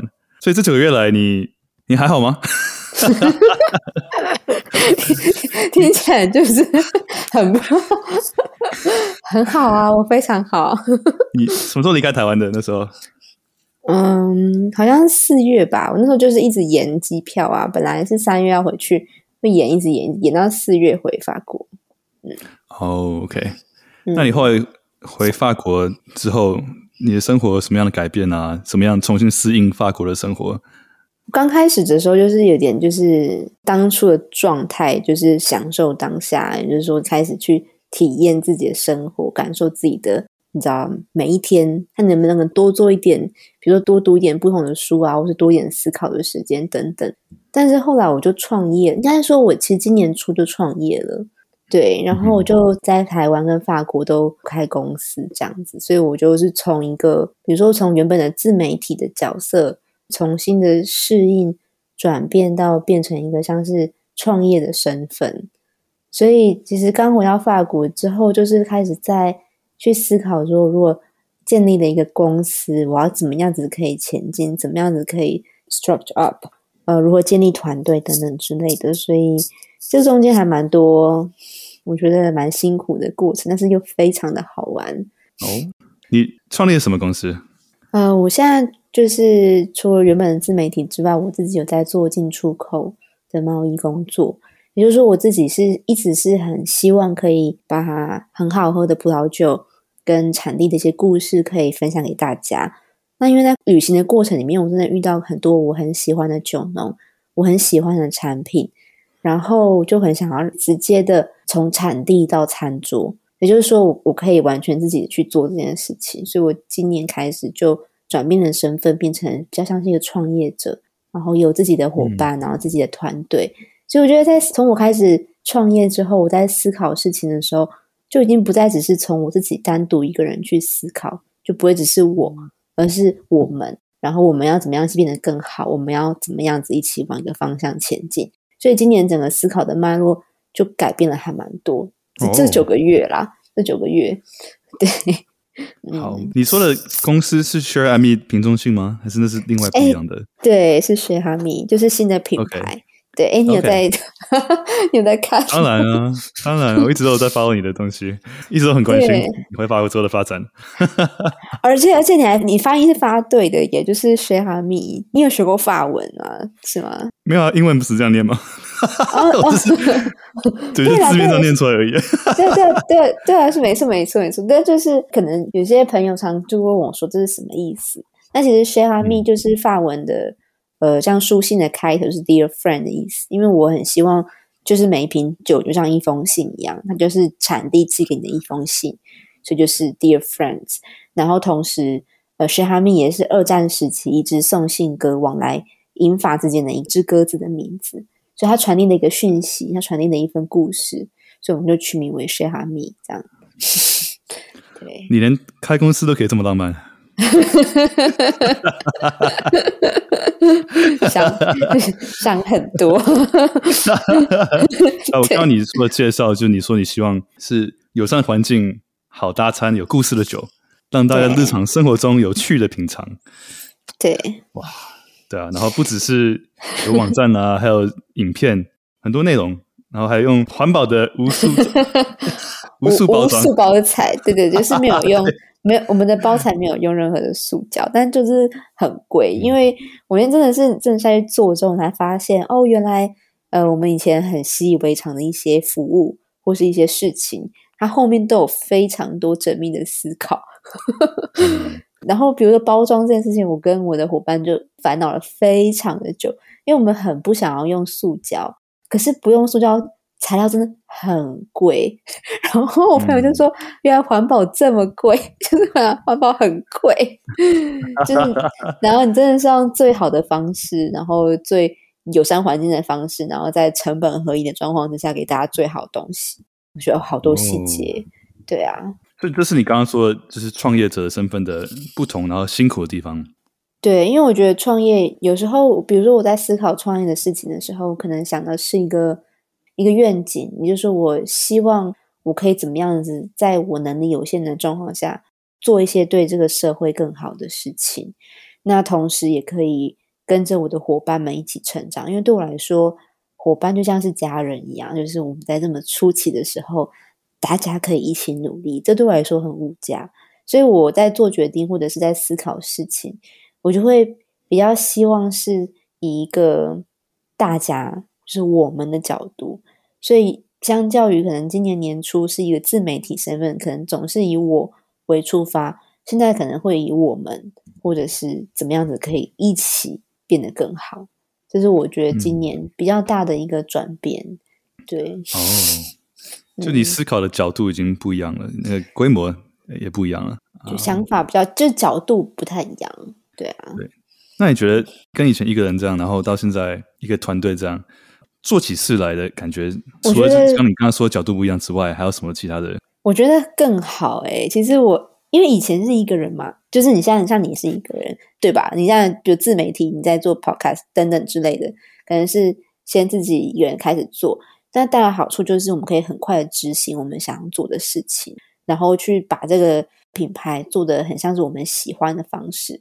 可当你变成一个团队之后，你可以有不同的意见跟思考，然后你会想说：“哦，原来当初我可能这个地方我没有想到过，或是那些地方我可以做得更好。”然后每个人都可以注入一点他们自己的喜欢的东西，然后每个人都可以在这个 project 里面去展现他的才华，或是有他自己的舞台，然后。嗯整个过程里面会让我觉得，哦，我做这件事情已经不单单只是为了我自己，而是或许可以帮助到更多人。嗯，对，我懂你意思，就是让你多了很多只手。对、呃，你们互相帮忙的能力是放大的。对对，但是团队，可以达到事情更多。对，然后就一起笑啊，然后要哭就一起哭啊，要熬夜就一起熬夜啊。我觉得过程，我觉得这过程是非常可贵。我之前其实一直在想说，其实创业的过程很辛苦。可是如果我觉得可能五年后、十年后回来看，会觉得这段就是共苦的过程格外的珍贵，就是还蛮难忘的。所以你是找创业伙伴一起创业，还是你是先自己做，然后慢慢再找一些其他的团队来加入你呢？我是我自己做，就是用我自己的存款，然后慢慢的找一些人加入我们，然后。到现在有已经有全职的伙伴一起，哦、真的，因为、哦、对，就愿意一起冒险。我真的真的在创业，你就真的很能够理解《海贼王》那种漫画的感觉，哇，真的超热血。对对，嗯，不然你说，我们现在有一个团队在帮我一起做哦，真的，然后觉得有团队真的很棒。能做的事情更多，然后有更多人不同的想法啦，不同的角色，然后不同方面有很多人比我厉害的，应该让他们发挥。就是很多事情别人做的话，效果会更好。应该这样讲。哦，我真的，我真的也这样觉得，就是让专业的人来做，对不对？对对，就是我记得一句话说，就是创业的过程，刚开始要就是什么都做，什么都会做，然后到后面一点的时候，就要找什么都比你厉害的人来帮你做一些其他的事情。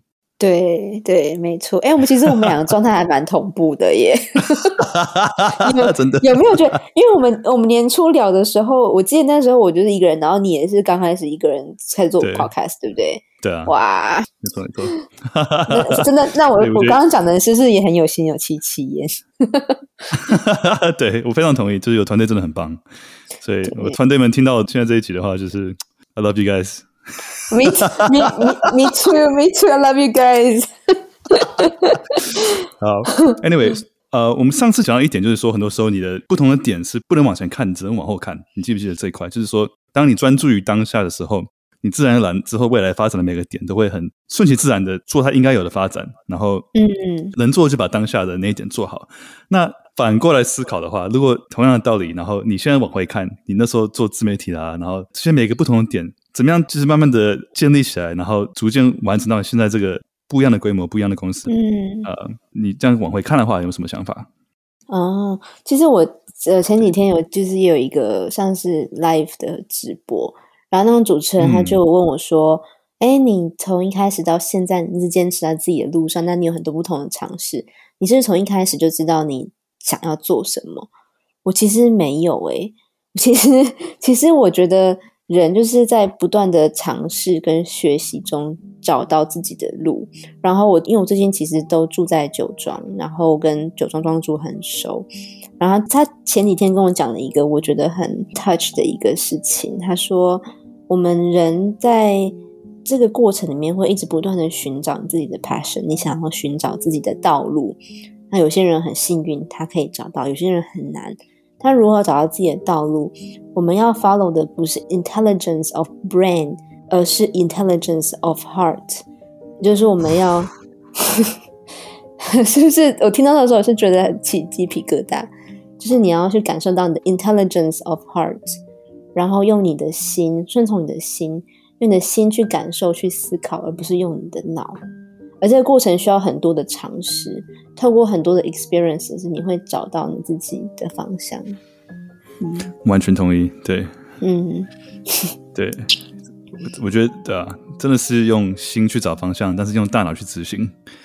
对对对，所以其实 look back 的话，就是我如果往回看，嗯，我就是一直顺从我的心，然后忠于自己的心去做我喜欢跟我想要的事情。嗯。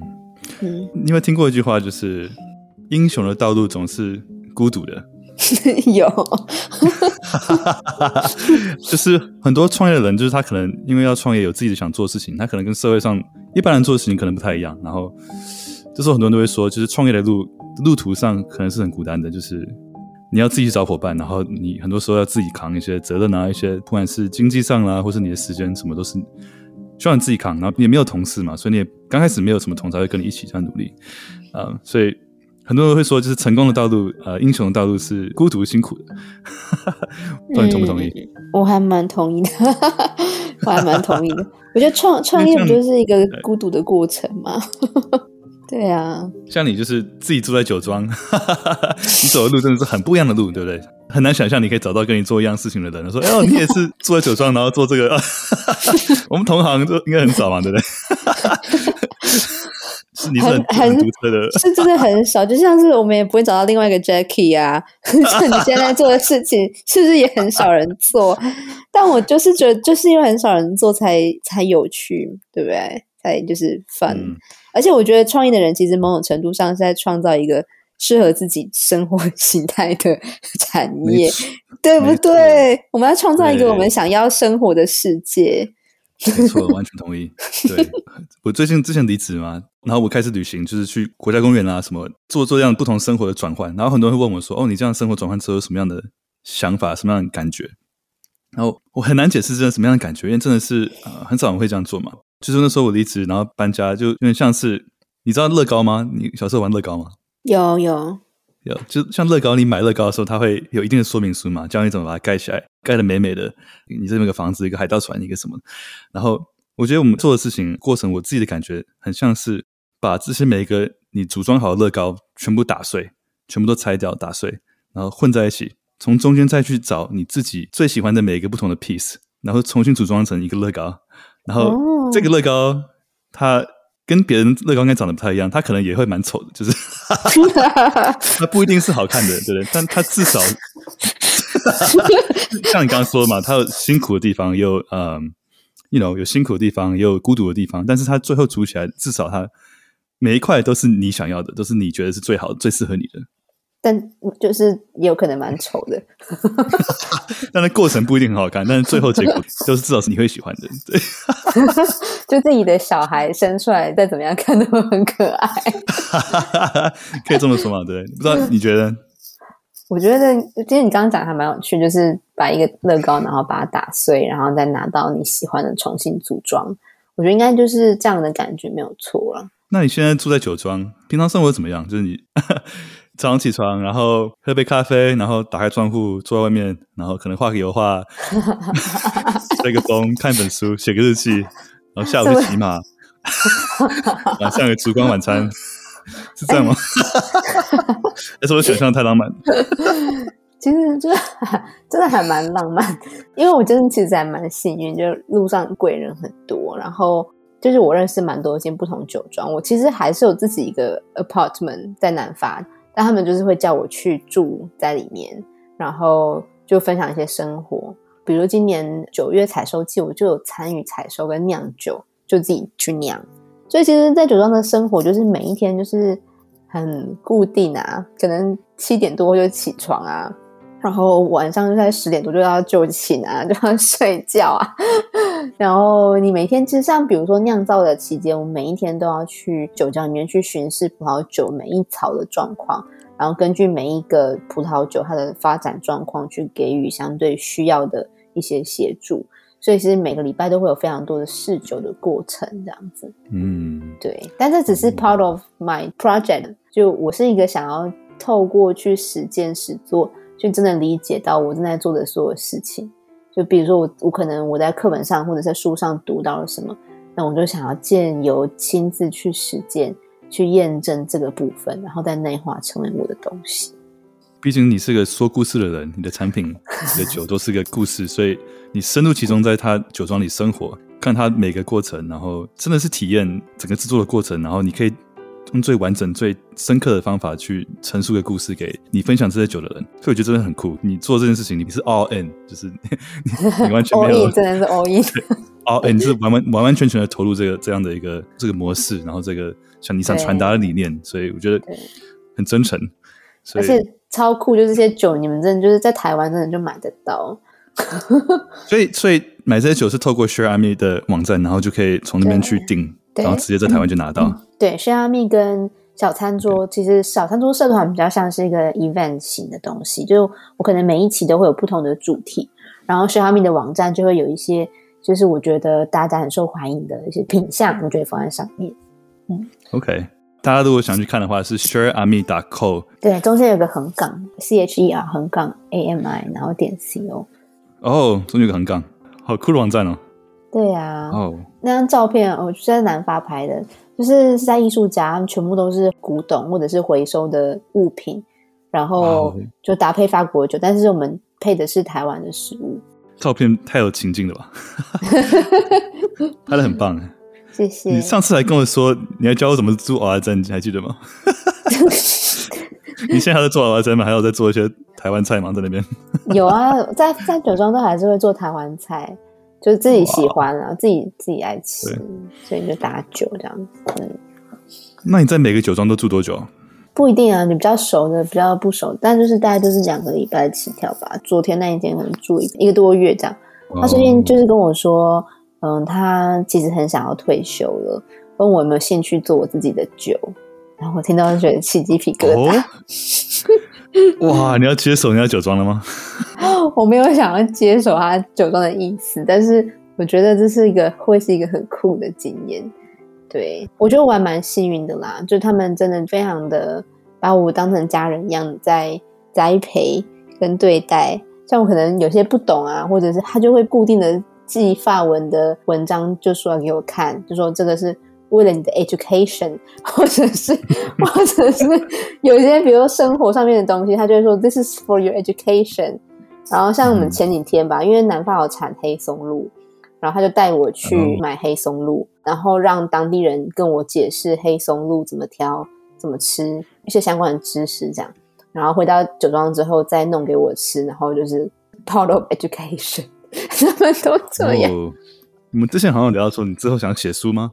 对对呀、啊，我想说我想写，但是我一直没有时间。我觉得我们可以一起来努力看看。哈哈，可我觉得酒庄最适合来做一些需要专心做的事情嘛。像我的理想就是有一天可以住在酒庄，然后早上喝咖啡、写书，然后下午画画，然后晚上喝红酒之类的生活。嗯、所以，所以你想要来？你想要来南法酒庄吗？可以，可以，可以，之后去南法找你。你要从加州飞来这样子？Who knows？我看不到未来的点，看不到，为什么都看不到未来的点？就是我活在当下，所以哪时候有机会去法国，一定会跟你打个招呼。当然好啊，好啊，非常欢迎。你会在法国待很久吗？因为我哦，我新的居留站刚下来耶，昨天收到的时候，我真的很想哭诶，就是我一方面等了很久，然后一方面居留证，对，然后一方面就是觉得哦，我就是经历这么多年，我终于 finally 可以做我自己喜欢的事情。因为你知道，就是有居留证的困扰的时候，你就会因为不得不，然后去做，就是比如说工作，然后就是让自己可以留在这边。但你可能自己想做的事情，但是你不能啊。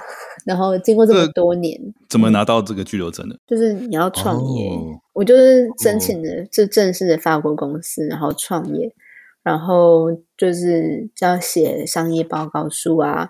然后我还有酒农帮我写信诶，让他们还联名，就是每个人都写一张就是证言，写说哦，就 Celia 还是有认真的在帮我们推广葡萄酒或者什么什么什么之类，所以他必须待在法国。就每个人都在写一张，然后签名，好感动哦。好感动的哇！对啊，天哪，这酒庄听起来都很爱你。我是很真心的在 在做这件事情，嗯、真的真的，你的真诚他们一定都感受到，所以嗯，今年真的是，我觉得真的回想起来很不容易。对啊，这个等多久了？这个居留证等了半年，然后嗯，我在法国待了七年，今年才拿到这个居留证。那下一步会是公民吗？哦，如果可以申请的话，我应该就会申请法国籍吧，不排那。那要多久？嗯，不知道，我要问他们。你才刚拿到，还没有看到下一个点。对啊，因为因为我知道你你已经有美国籍了，对不对？我是刚拿到，其实。恭喜耶！哎，真的感觉很不一样啊，对不对？我觉得我们两个人生的这九个月的变化，真的是有点。有些方面有点像，对，有点同步 真的是我们很有缘分。对啊，很同步哎，因为我刚刚稍微回去听了一下我那时候的状态，然后跟现在就觉得，哎，就是感觉上就差很多。我觉得你一定也是，嗯、就是你真的创业之后，那个心境转变真的很不一样。我我不敢说我创业，但是我感觉出来你讲话的方式跟你讲话的一些感觉。沉稳稳重很多，沉稳稳重了一点。对，但是你那时候的你，我觉得是充满了热情，然后是在你现在还是充满了热情，但你是比较冲动，比较冲动。对，哦，我觉得有诶、欸，其实我有意识到这个转变，好像跟就是去酿酒这一段，还有创业的很多的难题。就很多不同的关卡在过，就这些事情有去磨练，然后让我去能够更从容的看待事情。就以前可能会很急着想要证明自己，就说哦，我就是很急着想要让你知道说我在做什么，然后我的想法或什么。那我现在就会觉得，可能可以用更温柔的方式去面对这个世界，不管这个人他能不能够同意我的想法，我都可以很确定，然后很。知道自己在做什么，对，你在做你很喜欢的事情，然后有被一定的认可，所以你感觉你不需要去外面或是去任何地方证明自己，就是你每天在酿酒的过程啊，能做你的公司的过程中，你就已经证明了自己，然后达到一定程度的自我的实现，可以这么说吗？对，或者是说会希望可以用更温柔的方式去面对任何事情，也就是说，可能不会用比较强硬的方式去说服。对方改变想法，或者是同意我的想法，可是我觉得可以用一个更好的方式，嗯、让大家都觉得很舒服的方式，然后去经历这个过程。嗯、你不觉得很妙吗？就是九个月可以，呃，这个这个世界也是，就是可以改变这么多呀！Yeah, 我跟你都改变了不少，我觉得。所以我们这个时候开一下，我觉得蛮有意义的。可是要鼓励大家创业。也是一点，也是可以鼓 励大家创业。就是当你创业会遇到非常多不同的困难跟问题，然后你要怎么样去解决它，嗯、然后你要怎么样子去面对它。我觉得真的，但我觉得创业不一定适合每一个人。嗯，嗯，但是如果你真的想找到自己更想要理想的生活，更多的自由，那创业是一个会很有收获的一条路，不管你成功或不成功。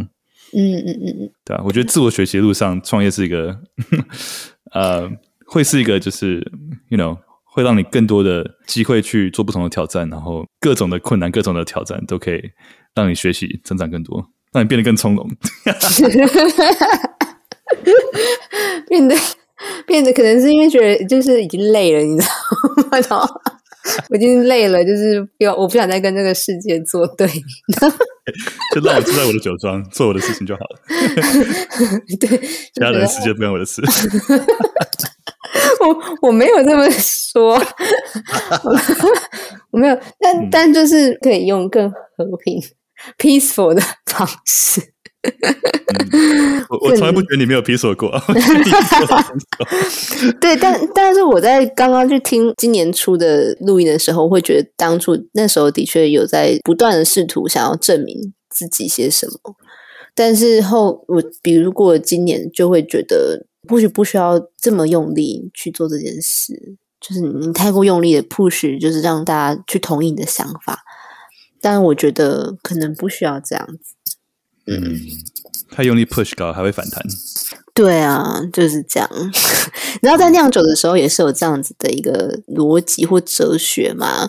也就是说，我们在种葡萄或者是在酿酒的时候，你如果太去 push 它，希望它长成什么样子的时候，它往往出来的成效不会那么好。所以你就是要顺应而生。嗯、我我之前真的压力很大，我还去就是南方学陶艺耶，就是去捏 捏陶。因为我很多艺术家朋友，然后他就跟我说：“你要做好陶艺，你是要顺应而生，你不能去控制这个陶土它想要成为的样子，你必须顺着它的流线，你必须顺着它的状态去改变。”所以我觉得我在这个过程里面有学到一些人生的哲理吧，就是顺应而生，嗯，不要那么像 李小龙说的：“Be like water, my friends。” Yes, be like water。对啊，水就是在水壶里就是一个水壶的样子，在瓶子就是瓶子的样子啊。呃嗯、但是你打也打不破，你你无法摧毁它，就是这么的 adaptable，这么的 flexible，这么的顺应而生、嗯。但就是会让你觉得舒服的样子，我觉得没错。嗯，就是你自己舒服，嗯、然后在你身边的人也会觉得比较舒服。好，那接下来你有什么计划？接下来计划哦，很多想法哎，就是会想要回台湾。哦，我要写一本书，oh?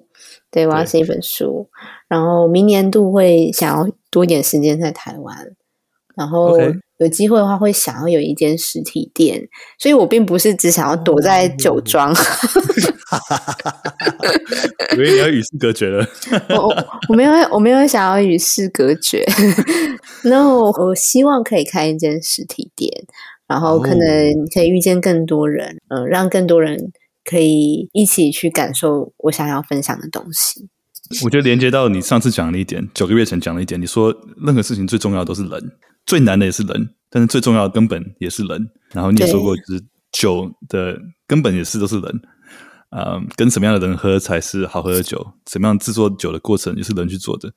然后你刚刚说开实体店面是想要接触到更多人，嗯，所以对呀、啊，你看说我这么喜欢接触人，我我不会想要躲在酒庄与世隔绝。好了，也是有一点点了，但是我觉得就是在酒庄真的是很棒的地方，我非常欢迎你来体验看看。好，一定去。嗯，嗯 好，你如果那个时候要你去问说，如果我们九月之后再开 chapter 一次，我们会聊什么内容？你。不可能想到我们现在 各自的处境会现在这个样子嘛？对，我在 LA，你在一个酒庄，然后我离职了，然后你创业了，然后 you know everything is different，everything is different，right? 我觉得不可能，就是 impossible，我们没有办法预料这么多事情都改变了。对、嗯，所以这样想想，其实是蛮美妙的，蛮有趣的。就觉得九个月真的改变很多诶、欸。对啊，人真的会常会低估你，如果每天专心做你想做的事情，几个月内有多少的改变，是有多少的可能性。啊、呃，很容易低估这个力量，所以希望我们可以跟 Celler 一样保持热情，然后活在当下，然后相信自己，专注于做自己想做的事情，然后与世隔绝的状况之下呢，也不要忘记外面还有人，不要忘了我们。我没有，随时随时欢迎你来，随时欢迎你来来体验一下与世隔绝。哎，那等一下，听众要找到你的话，要去哪里找你？所以首先，你的 IG 非常的活跃，很多很棒的内容。你的 IG 是 Celia Wine Travel，C E L I A，然后 Wine 就是红酒，Travel 就是旅行，Celia Wine Travel。除了 Celia Wine Travel 之外呢，还有 SureAmi.co 也是另外一个 IG 账号，还有另外一个 IG 账号是 Taste with Celia，是关于食物。对，而且那个 Taste with Celia，我的理想就是让，因为我的读者大家都很喜欢用自己的就是家常菜搭我调的酒，这样，所以我就是把它收录收集起来，然后做一个记录，这样，所以上面的分享几乎都是读者的分享。嗯，哦，你还有个脸书社群、嗯、叫做 Celia 的产地小餐桌，对，没错，棒诶，一万多个会员呢。对啊，大家都是爱吃爱喝的人，所以如果你爱吃爱喝，就是欢迎加入。有来自地方的幸福美味，邀请你一起入座。哇，这是有点太浪漫了。这很好，很有你的风格。呃，你还有个 Medium，然后一个 YouTube，你的 YouTube 就是 Celia 葡萄酒之旅。对，哇。七万多个 subscriber 也很厉害。对，um, 我刚好看一下你的一些影片，我觉得你拍的好精致哦，超专业的。就是我团队其中之一 Emma 她的作品，她以前跟安东尼·波登跟一些就是制作人，就是纪录片的有一起工作过，还有在比如说 CNN 频道啊，然后国家地理频道啊，Discovery 他都有做过这样。哪里找到这么厉害的人？我跟你讲，就是这样，就就像你讲的，如果你找团队，你就是要找最厉害的。嗯，嗯，我的团队很厉害，真的。然后，然后你就会觉得到最后就觉得其实自己最废。真的，真的，就是肺腑之言，就是所有人都比我强。我 嗯，就我最废。我觉得团队最好就是大家都有不同的角色啊，对啊，各有所长，然后各自可以发挥。然后就显得创办人很废，不要这么谦虚，OK？那还有什么其他地方是听众如果想找你，可以你建议推荐找你的地方？嗯、我记得你有个 Medium 对不对？你有个部落格，对 Medium 或者是 Facebook。好，那先 先笑到我肚子好痛哦，肚子很痛。谢谢 Celia。谢谢 Jackie，那我们就南法酒庄见喽，拜拜。然后可以去订 Celia 的酒。好，拜拜，拜拜。如果你喜欢这一集的话，帮我把它分享给另外一个你觉得也会喜欢这一集的朋友。有任何回馈或是建议，欢迎上我们的 IG 直接私讯我，Left Side Escalator 点 Jackie，电扶梯走左边。我都会很开心可以听到你们的声音。我们每一集也会办一个送书活动，会抽两本跟这次主题有关的书送给幸运的听众朋友们。也麻烦你有时间的话，帮我们上 Apple Podcast 给我们五颗星留言追踪，也欢迎在你的 IG 上截图分享标记我们，让我们可以转发你的心得，让更多人可以听到这个 Podcast。想要赞助这个 Podcast 的朋友们，也欢迎上 Mixer Box，我们 IG 上有连接，只要赞助。就可以加入我们的淀粉自我成长大家庭。我们集结了一群想要自我成长的好伙伴，让大家可以一起互相分享知识、好习惯，互相督促一个交流的一个大家庭。除了帮助这个 podcast 可以持续经营下去，另外我也希望所有加入的人可以从这个大家庭社群里面得到很大的收获跟很高的价值。有一位淀粉跟我说过，一个人可以走得很快，但一群人可以走得更远。所以我想跟大家分享一些我们淀粉们加入之后的心得，希望你也可以加入我们，一起自我成长，做最好的自己，更好的我们。Hello，大家好，我是 Milly。那我觉得成为淀粉最棒的一件事情，就是你有一群陪你好好生活的伙伴，我们一起冥想，一起分享生活中的喜怒哀乐。我觉得这是一个非常 inspiring，然后非常激励彼此的一个社群。希望大家都可以在呃有限的时空里过上无限宽广的日子，一起加入我们，跳脱舒适圈，做更好的自己。Hello，我是魏，我今天要跟大家分享就是我加入淀粉的成长啊、呃，我觉得最棒的就是我在短短两礼拜，我就达成了可以早上五点半起床的这个目标，然后我真的觉得非常的棒。然后在里面呢，我也得到很多不一样的想法，呃，因为有很多来自各种不同领域的人，然后在里面，然后因此我们在里面有互相。鼓励跟成长，然后我觉得在这个过程中，我自己收益很多，所以呢，欢迎大家。Hello，大家好，我是 Audrey，欢迎加入我们。Hi，我是 Oscar，欢迎加入我们。大家好，我是 Tiffany，欢迎加入我们，一起做最好的自己。加入淀粉大家庭。Hi，欢迎加入我们。我是淀粉叶叶，欢迎加入我们，和我们一起认真生活，勇敢做梦，做最好的自己。